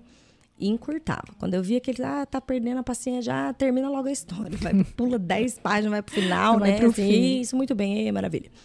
E aí foi aumentando a tolerância, depois a gente conseguiu, né, tirar a lanterna, Aham. fazia isso no meio do dia para brincar e, e foi indo e eu consegui implementar desse jeito. Porque eu consegui fazer uma associação positiva para ele na hora da leitura. Eu somei o fato de que ele dava um migué para não dormir naquele momento. E a questão de, da, da luz lá, ele, ele teve sensações atenção. legais. E aí, depois de muitas vezes, ele finalmente associou, assim, como um momento gostoso. E aí eu pude, para mim, transformou muito. Porque a leitura, além de eu conseguir um repertório imenso, porque histórias inúmeras e variadas, né? É, eu teatralizava muito, mudava as vozes, né? Então, sei lá, Lobo Mal. Então, o, lobo, a vovozinha, cada um com a sua voz. Que, aconteceu alguma coisa? Ah, tá.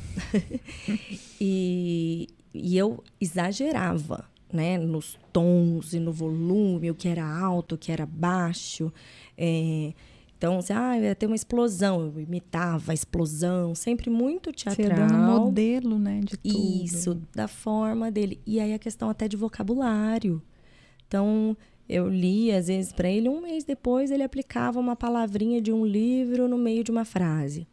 Enriqueceu demais o nosso mundinho, assim, o universo dele, sabe? E até mesmo a questão do hiperfoco do Arthur. é, Então, hoje estamos no dinossauro. Aham. Claro que se ele, ele, ele vai escolher o livro, ele sempre quer os livros de dinossauro. Dinossauro. Mas aí eu tenho a minha escolha também. Então ele tem a dele e eu tenho a minha. Se a gente vai mais cedo para cama, a gente pode ler mais. Se não, é um para cada um. E aí me possibilitam. A minha escolha eu vou variar. A dele, ele mantém a dele ali, né? Do que ele quer. Aham. E, mas para os pais que conseguirem pensarem, isso foi só uma ideia que eu dei disso da leitura da Aham. lanterna, né? Mas que conseguirem é, trazer esse hábito da leitura, nossa, para mim foi é um fantástico. divisor de águas. E você sabe que essa, é, essa, esse recurso aí da, de usar a lanterna, é alguma coisa que chame atenção para aquilo, é, a gente usa também na comunicação alternativa, o, é, não tanto no PECs, né, mas tem um outro sistema, o Podbook, é, que é um sistema mais robusto de comunicação alternativa. O, são, o PEX são cartinhas. É, todo- figuras. é, todos eles são, São são, figuras, figuras. São figuras. O PECS, ele é uma, na verdade, ele é a metodologia que você vai ensinar a criança a usar o- a comunicação alternativa, as cartinhas, né? O PECS, essas figuras são soltas e você monta a frase, monta estruturas ali usando essas figuras soltas. No Podbook, a gente tem um, um livro, né? Que pode ser tanto um livro né, físico quanto num aplicativo. Do tablet. É, no assim. tablet. E aí você é, vai fazendo, é, é, vai como se fosse assim, clicando em categorias e você vai abrindo categorias, né? De, por exemplo, alimentos, então abre lá todos os alimentos tal. E no, no POD, que é esse daí que é o, que é o livro, ele é, na verdade, ele é uma organização pragmática ali da- das, das figuras, né? Uma, é, uma organização diferenciada, você pode usar tanto a lanterninha para chamar a atenção da criança, para você modelar, né, o que você está falando. Ah, você quer mais? Então você mostra a figura do mais colocando a lanterninha ou colocando é uma, uma argolinha que você pode fazer com, com arame, uma argolinha ah, colorida onde você põe em cima da figura que você quer. Então também é uma forma de você chamar a atenção, que é mais ou menos isso que você fazia, né? Então assim, você está contando a história, você põe a atenção naquilo que você quer que a criança olhe. Né, que mantenha, que faça uma conexão aí com o que você está falando, com a imagem. Então, a gente usa isso também na comunicação alternativa. Eu tô lembrando aqui, eu comprei um livro uma vez pro Arthur que veio com uma lupa Olha só. que era sobre insetos. E também foi um barato, porque são, às vezes, recursos que prendem a criança naquilo, né? Sim. E aí, desse da lupinha que você passava ali, depois a gente usou a lupa em várias coisas, porque ele mesmo que ficava é, colocando, nem funcionava a lupa, ela só, né, assim, igual Aham. isso circular, né? Você dá o foco para aquela imagem ou para onde você quer que olhe. Mas se os pais puderem, é, de alguma forma, implementar o hábito da leitura para o desenvolvimento da fala, nossa, em casa foi uma coisa assim surreal. Foi, não foi assim pouco, foi muita diferença, porque ele já estava falando, nomeava, tinha um, diálogo, mas a variação, né? É. E bem isso da entonação, a prosódia e a imaginação, né? Porque tantas histórias, nem a Sim. gente tem tanta criatividade de Sim. coisa para fazer. Me ajudava um monte em pensar em brincadeiras com o Arthur. Sim. Né? É, e sempre pensando assim, né? e Era um momento ali, né? No, num momento, numa, numa abordagem natural, num momento, num contexto dele ali. Né? Então era algo para ele aprender, isso fazia muito mais sentido para ele, porque não era algo assim construído é, num, num momento fora de, de contexto. Não, era no contexto ali, da hora de dormir, de fazer uma leitura. Então aquilo ficava muito mais fácil dele conseguir aprender Sim. prestar atenção nessas nuances de entonação. Sim. Então, ajuda muito, né? E eu até, eh, de novo, voltando aos priminhos, eu sempre me vali muito deles, porque eles eram reforçados, são reforçadores para o Arthur, né? Então, do- tudo que eu queria implementar de alguma forma, se eu colocasse no meio dos priminhos, aquilo tinha um viés positivo, assim, para ele, Aham. né? Aí até, Juninho, tem aí é, a- uma pastinha que eu coloquei de leitura. É, na verdade, o que eu tenho é- são videozinhos do Arthur Nenê mesmo. Na época ainda que ele dava umas balbuciadinhas, assim, fazia uns sons, ele em contato com o livro, que depois se perdeu o interesse. E depois eu só tenho um vídeo dele com uma priminha le- lendo para ele e um momento, assim, o máximo, Aham. né? De a gente pensar dentro dos interesses da nossa criança, qual ambiente, qual pessoa, porque às vezes não vai ser você, às vezes Sim. um outro interlocutor. Eu usava muito outras pessoas, porque eu acho que ele já tava de saco cheio de mim. Então, tipo, só fica aquela coisa só, só nós, mãe e filho, mãe e filho, né? E se a gente tem um coletivo ali, alguém que possa ajudar, pensar nessas pessoas Sim. também, incluir também nesse processo, né? Sim, Porque alivia. com certeza. Então, nossa, pra mim, a meninada não tem. Aí um que era. Ai, não tem? Ah, então. Não. Então eu não mandei. Não, não mandei. Tá, tá, acho que tá no meu celular até, mas eu não mandei. E aí, acho que então os dois últimos videozinhos que eu coloquei, que eu ia pedir pra você colocar, acho que tem um que tá. Hum.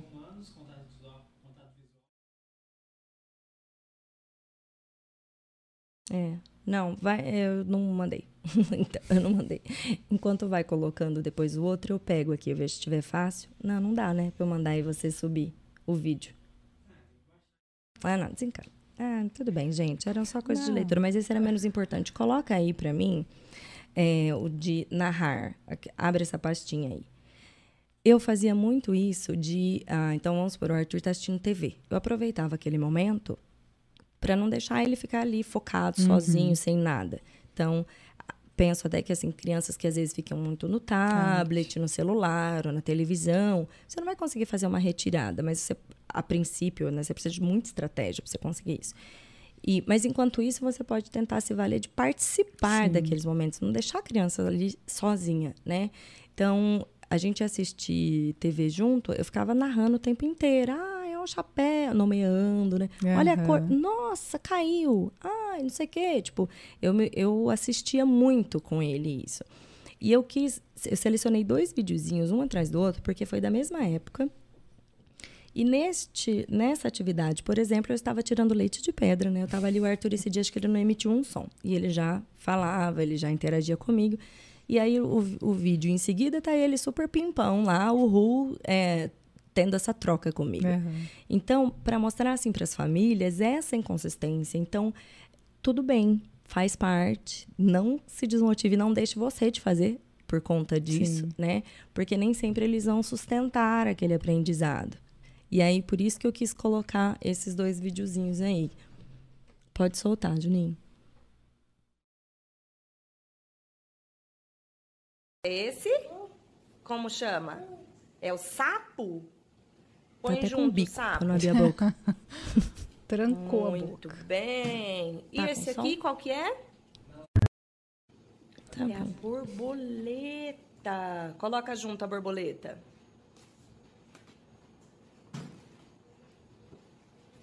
Vou te. Ó. ignorar, né, mãe? Põe junto a borboleta. Leão com leão.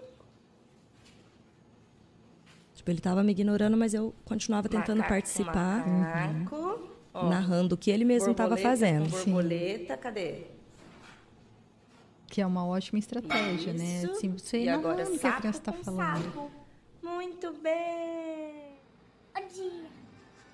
Aí agora ele super pimpão. Outro desenho. Do Bim.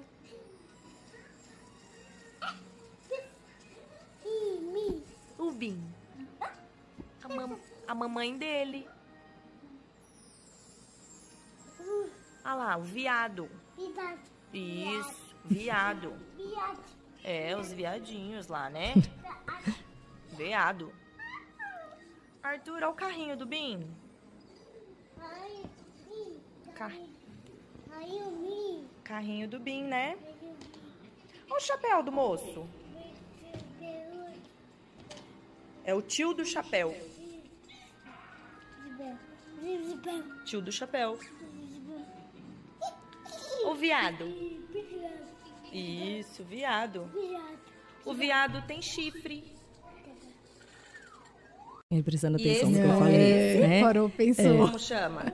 Então, É assim, aqui eu tava exaustivamente tentando brincar, dando comando, não ia rolar. Ele não tava seguindo nada, nem olhando pra mim. Então, já me bloqueando, né? Sim. Até, até o bico, a boca amarrada. Não vou falar com você. Então, para não deixar ele ali só fazendo sozinho, então, aí ele, né, pariu o leão. Ah, muito bem, você pariu o leão. Então, eu, eu não desistia da interação. E aí, eu, o, que me- o meu recurso, muitas vezes, era só narrar, nomear ou vibrar com o que ele estava fazendo sozinho.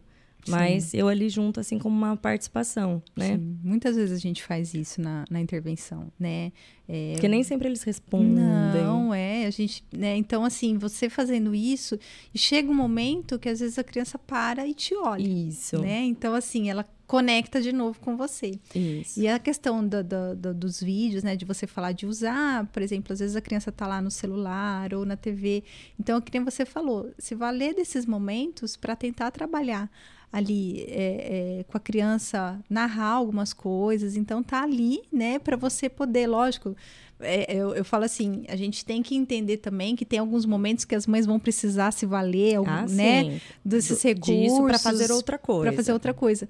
Mas se em algum momento ela puder sentar Você e valer desse recurso para é. estimular. É. né? E ali você vê coisas. que legal, você estava falando, ele estava repetindo, ele estava repetindo, mas chega um momento, você falou algo ali meio diferente, ele parou e prestou atenção. Isso. Né? Então, olha só, é- é- é- são as conexões que estão sendo feitas ali. Então, é, é muito, muito bacana, eu fico encantada. É legal, né? Assim, eu, eu de assistir, assim, eu vejo muito desses momentos mesmo. E aproveitar para ir nomeando, falando cores, né? É, tentar chamar. Você tem que ser legal e interessante. Essa é a sua meta de vida, ser legal e interessante para o seu filho. É. Vamos trabalhar isso. Porque antes mesmo da fala, é, cê- ele precisa te olhar, tem que ter o contato visual, ele precisa imitar o que você faz, ele precisa seguir comandos simples, e a partir daí você começa, né, com a parte verbal em si. Sim. E, mas, e até a ideia da estimulação, a gente não ficar pensando em coisas mirabolantes, né? Em atividades uhul, super rebuscadas. A gente não tem tempo para isso, nem disposição, nem criatividade, enfim. Mas começar a tentar enxergar essas situações do dia a dia, como que naquilo ali eu consigo tirar alguma coisa Sim. né?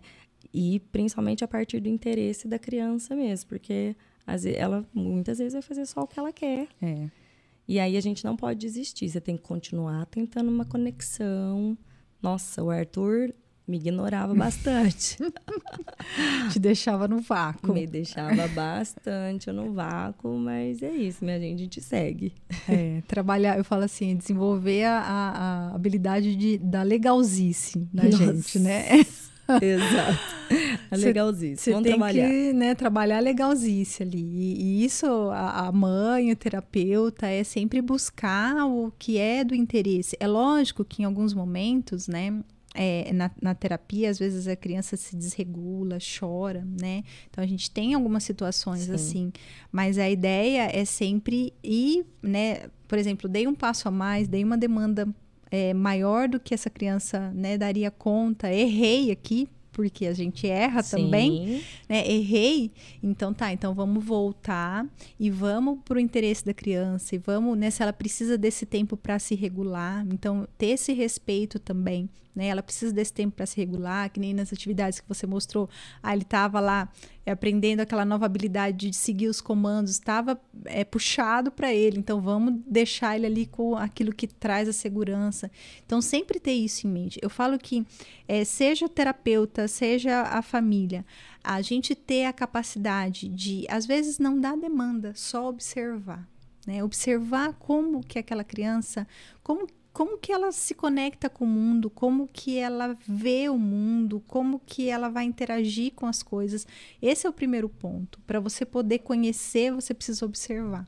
Né? Não começar a encher de demanda essa criança, né? Porque às vezes nessa expectativa, principalmente falando da, da questão da fala, né? A expectativa é tão grande que a gente bombardeia a criança, né? De tentativas ali de fala que trazem a frustração, né? E a criança vai cada vez se, se ficando, ficando mais distante Sim. dessa fala, né? E, e achei legal você falar da questão de quando a gente começa a chamar pelo nome e fazer esse treino, né?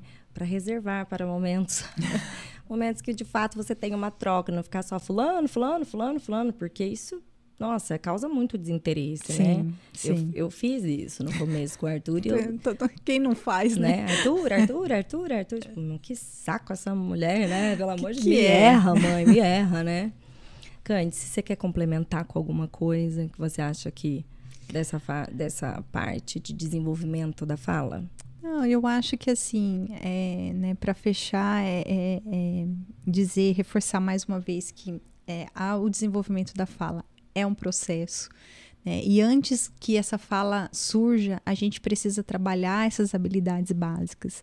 Então, a, a família ter esse entendimento e ter essa parceria, né? Se engajar nesse processo porque a gente não realmente a gente não consegue fazer isso sozinho. Se a gente não tiver a parceria da família, não tiver essa família entendendo esse processo e engajada nesse processo, as coisas realmente não acontecem. E muitas vezes é, a gente fala tanto que a- esse processo é muito complexo e realmente é, né? E, e, e às vezes assim o que a família precisa é confiar no profissional. Né? Então, assim, por isso que é muito importante pesquisar sobre aquele profissional, sobre o que, que ele tem as formações, a experiência, né? Porque mais do que formações, é experiência naquela área, para poder de fato confiar, se sentir segura com aquele profissional. Então, é, eu falo isso também que é algo muito importante, né, para as famílias. Às vezes, é, a família ela não tem aquela empatia com aquele profissional. Né? Pode ser o melhor profissional do mundo, mas às vezes não rola Não bateu. não bateu. E eu falo, olha, procure alguém que você tenha essa, essa, né, é, é, que, que bata e que, que bata o santo. Uhum. Porque se isso não acontecer, você que vai receber as orientações desse profissional. Se você não se sente confortável com esse profissional, a coisa não vai acontecer, Não, não, vai, vai. fluir. Então Uhum. precisa ter isso também, né? Entender que isso é um, é um, é um processo ali. Você precisa ter essa conexão com o profissional também. Né? Então acho que seria isso. Não, tá certo. Como que tá? Eu quero saber a participação do pessoal. Tem comentários? Tem? Ah, então tá. Então vamos, vamos lá aí a- no telão ver quem é que tá aqui com a gente Vamos ainda. Faz quanto tempo que nós estamos conversando? Minha, nossa, eu tô aumentando tanto que eu falo a cada episódio. Mas é porque eram muitas, muitos Muito- detalhes, é. assim, né, da fala. Vamos ver, Pra gente se pessoal. defender, né? Ai, que meu nós Deus, ficamos- me justificando, né? Olha lá. É, a Jo. Ó, minha mãe ali, Josiane. Boa noite, pessoal. Ah, a Fabi, ó. Fabi. Oi, Fabi. Dayana, Bruna, boa noite, gente. Ieda, Carlos, meu pai, boa noite. Amo vocês. Ah. Ah, mentira que tá rolando propaganda. Olha lá, ah, Fabi, tá vendo? Por essa você não esperava. Meu cachê já tá, já já eu te passo meu pix, tá? Minha amiga linda. olha lá. A Gabi, Gabriela Chiquitani, é uma amigona minha, tá aqui toda live. Apoiando. Guilherme Tadini, amo esse Altispod. Ai, Gui, tudo bom, Ted? Não acredito. Ele, ele também tem comparecido, viu? Olha lá, Fabiana, no ventre. Menino é mais preguiçoso. Ela riu no ventre. Eu lembrei que eu falar quando eu estiver grávida, numa próxima vez, eu já vou no ventre No começar a ventre. estimular. É. Ai, meu tio Valdecir Ferrari, a Dolores, minha prima. Ai, gente, minha família é inacreditável de maravilhosa. A Carol. Vamos ver. Quais os pré-requisitos para o desenvolvimento da fala? Então, só gente. nomeia de novo aqui, então, lista aí. Isso, é o contato visual, manter um pouco esse contato visual, a imitação, né, de, de ações e seguir comandos. Isso aí. Vamos lá. Vamos lá, na quarta. Hum. Qual a idade máxima para que a criança portadora do espectro autista desenvolva a fala estando em terapia multidisciplinar? Fono, aba, TO, integração sensorial, musicoterapia e tantas outras e tantas coisas. outras É coisas. aquilo, né? Assim, da, a neuroplasticidade. Tem aquela ansiedade da mãe. Ai, tem um limite, É. né? Um- uma idade limite. Depois disso aqui não Eu vai falo falar. assim, Como a que é, pergunta de um milhão de dólares, né? Quando meu filho vai falar? Mas assim, o que os estudos mostram é que se até os sete anos, né, essa criança não desenvolveu a comunicação oral, dificilmente ela vai conseguir desenvolver uma comunicação oral é, efetiva. Mas eu sempre costumo é, é, dizer, né, dar esse exemplo. É, a gente tem um, um, garotinho lá com a gente que era uma criança que ele, ele não desenvolveu até os sete anos e agora ele começou então a falar a pedir, tanto apontando, mas também começando a falar algumas palavras. Então a gente tem aquilo que é, né, o padrão, mas a gente sempre tem o, aquilo que foge aí, né, as exceções. Mas normalmente é mais ou menos por volta dos sete anos, se até essa idade a criança não desenvolveu a comunicação oral, ela vai ter mais dificuldades, né? Vai ter um caminho aí mais, mais difícil para conseguir desenvolver a fala. Certo. Vamos ver. Quando o primeiro filho teve atraso na fala, pronúncia, etc., como evitar que o segundo filho, com desenvolvimento sem atraso, acabe por imitação ou convivência, copiando e absorvendo algumas dificuldades, erros do irmão? É, isso acontece é, até com uma certa frequência, né? Porque a gente estava falando da questão da imitação, o poder da imitação. A gente aprende a fala, a gente aprende muitas vezes fazer alguma coisa observando. É, tá aí os, os vídeos de, é, no, no YouTube que a gente acaba. Ah, eu preciso saber como que eu monto tal coisa. Então eu vou assistir um vídeo que é muito mais fácil do que eu ler o manual. manual. Total, nunca mais né? li manual em toda a minha então, vida, desde gente... que surgiu o YouTube. É. Então é algo que a gente é, que precisa estar tá a todo momento atento a isso, né? Então dá outras oportunidades de imitar outras coisas né? É, e tá atento, mas não tem muito assim o, o que você fazer porque a criança ela vai copiar aquilo. O que, que você pode fazer é dar um outro modelo correto para ela, né? Então assim ela vai ter momentos de convivência com outras crianças, com outras crianças. outros outros pares, outro ambiente, né? Sim, né? Com em certeza. que ela também possa reproduzir essa imitação até que ela tem ali o, a compreensão, o discernimento, né? Sim, sim, é, porque também passa por isso, né? É, a criança ela vai imitando, mas chega um determinado momento se ela tem um desenvolvimento é, típico, que ela vai perceber que aquilo é um erro, né? Que está falando errado, então ela vai ganhando essa percepção e ela vai deixando de reproduzir aquele modelo, né? Que aquele modelo estava equivocado. Então também é um, faz parte desse processo de desenvolvimento. Certo. Então Fique calmo, Guilherme. a Evelyn. Como ajudo meu filho para contar relatos passados? Quais pré-requisitos para alcançar essa etapa? É a última. É, pensando numa criança aí, né, que, que tá, já tem um desenvolvimento da comunicação oral, essa, essa questão do que a gente. A famosa pergunta, o que, que você fez na escola, uhum. né? É, é algo mais refinado, mas a gente pode ajudar, que nem você deu exemplo procurava saber o que, que tinha acontecido na escola, né? E aí você trazia, ia trazendo elementos para ajudar nessa construção dessa ideia. É, uma outra forma é também por meio das imagens, né? Então você ajudar ali com imagens, apoio visual, o apoio visual. Então ter, por exemplo, é, ah, o que, que foi feito hoje? Foi é, é, eles trabalharam com tinta, depois eles foram assistir uma, um teatrinho, depois. Então, você ter figuras que representam isso, e aí você apresentar para a criança o que, que você fez hoje, né? E aí você fez pintura, o que, que você fez? Então, dando esse apoio visual para a criança ir construindo essa ideia, né? Que ela Legal. vai partir primeiro desse visual para depois conseguir construir só algo narrar. mais. É, só narrar, que é algo mais abstrato. Ótimo. Josiane, até quando esperar para introduzir a comunicação aumentativa alternativa em multimídia, tablet? É, a gente não tem assim. É, é, é, pré-estabelecido ah, uma idade, um, como que a gente, é, quando que a gente pode iniciar ou não, né? O, na minha prática, o que, que eu costumo fazer? Eu costumo implementar um sistema, né? Então, ensinar a criança a usar um, um, um sistema, no caso, eu uso o PECs, para ensinar a criança como que ela pode usar aquelas figuras para poder se comunicar.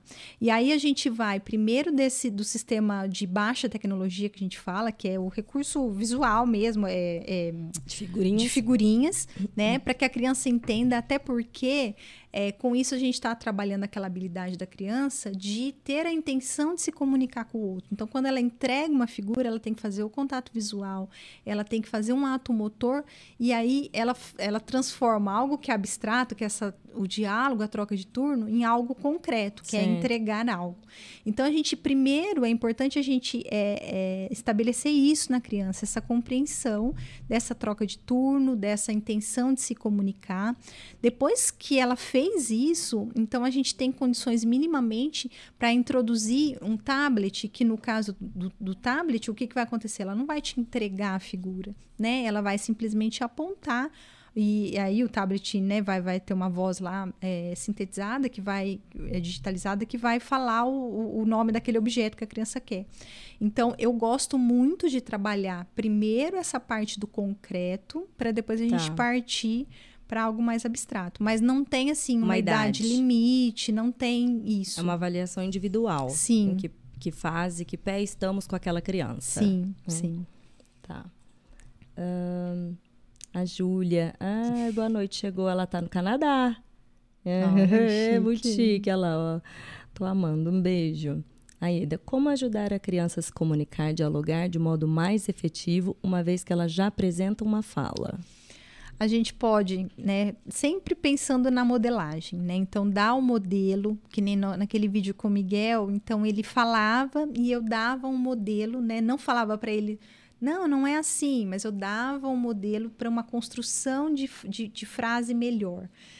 Mas também é algo que ajuda muito, novamente, é o recurso visual. Então, é, teve um garotinho que eu atendi que ele já tinha comunicação oral, mas ele tinha estava com bastante dificuldade de construir frases. Então, eu trazia a frase toda em figuras. né? Então, é, é, fui na escola é, e estudei ou fui, fui no parque. Então, tinha cada figurinha representada ali e isso ajudava ele. Na hora que ele ia mostrando a figura, ele conseguia verbalizar. Então, essa é uma forma de ajudar também, né? Legal. Trazendo as imagens. Ótimo. Renata, boa noite. A Rê, a convidada super especial, a Rê do Vicente. Silmara, Carolina, Mirela Necessária. Ah. Beijo. Paty Duarte. Boa noite, Cândice. Minha bebê tem dois anos e o autismo dela é retroativo. E ela fica muito tempo no celular. O que faço para estimular a fala dela? É, aí é, é aquela.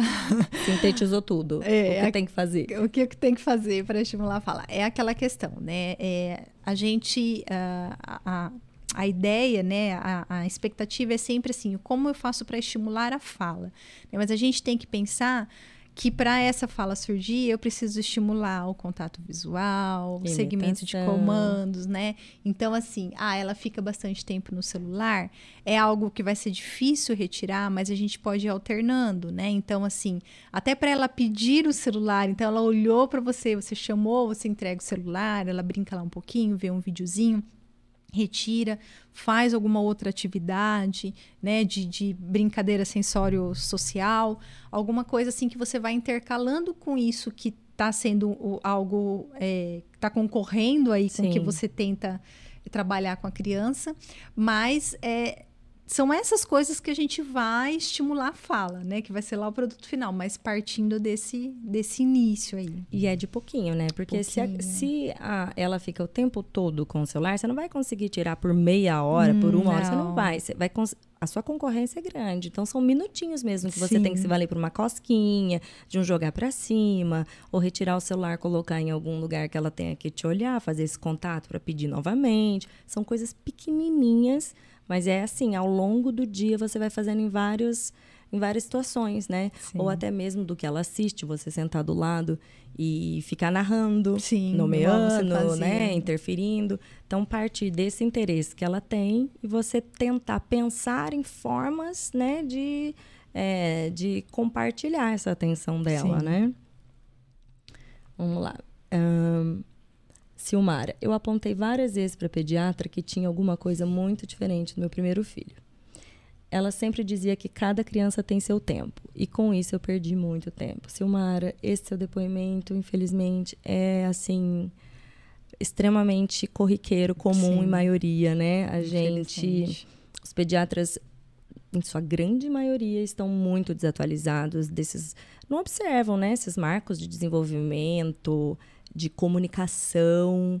Às vezes se atenta só à parte motora, porque o Arthur, ele atingiu a parte motora. Ele sentou quando tinha que sentar, andou quando tinha que andar.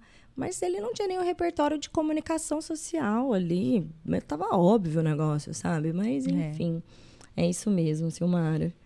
Lígia, Lígia. Um beijo, Lígia. Também tive muita culpa, porque o Pedro é prematuro, achava que os atrasos eram por causa da prematuridade. Se parar para pensar, ele já apresentava comportamentos característicos desde bebê. É isso, porque nasce autista, é. ninguém se torna, né? É. Então, aí vai de quando é, a gente vai começar a perceber esses sinais. Sim. Se forem mais, mais severos, se percebe antes. Se forem é. mais sutis, primeiro filho, então, Lídia. Tamo junto no mesmo barco. a Ju, um beijo, Ju.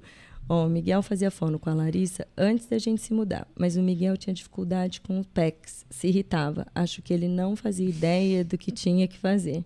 Hoje fazemos só o prompt mesmo.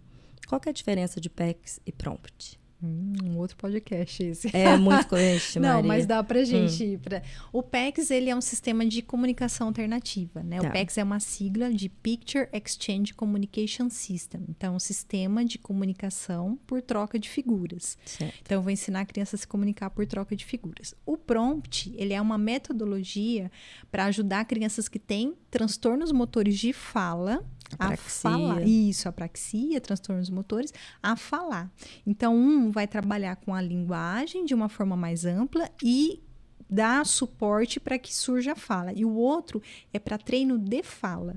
Né? Então a gente vai treinar a fala. Então também há uma certa confusão, né? O meu filho não fala e, e aí então às vezes o médico prescreve o prompt, né? Eu sempre que as famílias chegam com essa solicitação, eu explico, olha, o prompt, como a gente estava falando, é uma metodologia que a gente vai usar quando a gente já entende, já conseguiu ver, avaliar que essa criança tem um transtorno motor de fala.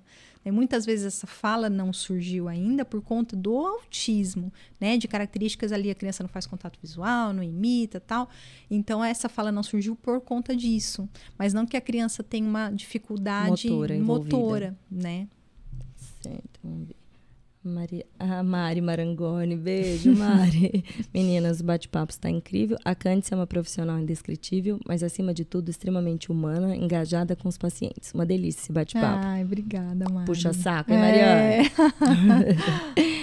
Muitas vezes acabamos esquecendo que nossos filhos são seres humanos e têm suas peculiaridades. Precisamos respeitá-los como tal. É, é. é uma caminhada todo mundo junto, aprendendo, Sim. né? Mãe, Sim o filho e todo mundo envolvido, e nós né, profissionais né? também, também né? a gente aprende muito, muito. A Ju. Candice tem no YouTube um canal que chama Nossa Vida com Alice. Uma mulher de batom vermelho mostra só a boca dela fazendo multigestos. Coloco pouco desenho, mas prefiro esses mais educativos. Esse canal é muito legal. Até é, tem uma parceria desse canal com o pessoal, com as fonoaudiólogas que montaram o Multigestos, que é um é uma, é uma técnica também se assemelha com o prompt, né? São gestos, são dicas gestuais de como fazer os pontos e os modos de articulação de cada som. Então, nesses vídeos, eles são bem legais mesmo. Então, eles mostram, como você falou, ah, a boca, às vezes, né, um batom vermelho que chama atenção. atenção. Né? Então, como que vai pronunciando os sons. Então, às vezes as crianças ficam vidradas, assim, olhando. Então, Eu não é conhecia. Algo... É, Ju, ó, boa dica. Nossa vida com a Alice, Isso. pessoal. Já coloca aí na playlist. É... Eu não coube tudo. Ah, você acha útil esses recursos também na TV? Porque vejo o Miguel repete bem mais quando vê desenho ou esse canal.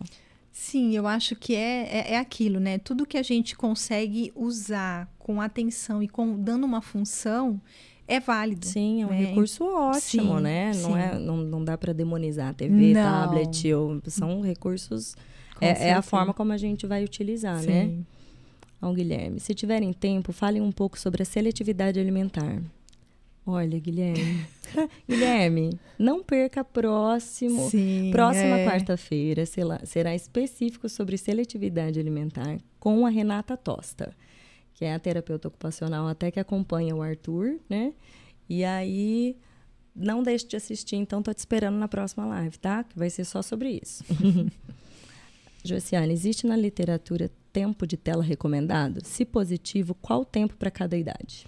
É, hoje já existem alguns estudos né, que falam aí o, o tempo de tela, mas é, eu acho que, volto a dizer, né? É, quando a gente utiliza aquele recurso é, de uma forma mais direcionada, com um olhar mais atento, ele pode fazer parte do nosso processo ali de aprendizagem para a criança, né?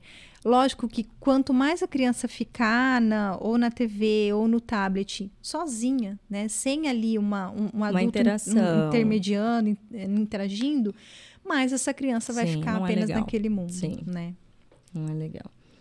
É, Alessandra, minha irmã, Mainara, beijo. Alessandra, doutora, existe algum problema referente a elaborar diálogos? Tem a ver com apraxia?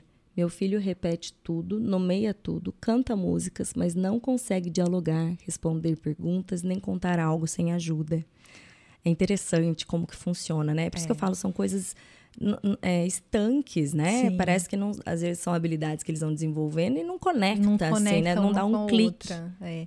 Na verdade, isso não tem a ver com a apraxia, né? Como a gente falou, a apraxia ela é uma dificuldade é, é, em você articular os sons para produzir aquela palavra. Essas dificuldades que ela descreveu são próprias mesmo do autismo, né? Então, é uma criança que consegue é, nomear, que consegue, às vezes, até descrever alguma coisa que ela está vendo, mas ela não consegue responder uma pergunta, ela não consegue contar sobre alguma coisa que ela viu. né? Então, é uma habilidade que o, o profissional da fonoaudiologia ele vai trabalhar para que seja desenvolvido essa habilidade específica, né? Mas não, não tem a relação com a apraxia. Até, é, como eu comentei um pouco antes, Alessandra, do Arthur, por exemplo, quando ele nomeava tudo, sabia o nome de tudo, identificava tudo, mas ele não usava aquilo com uma função comunicativa. Falava mamãe, mas não me chamava.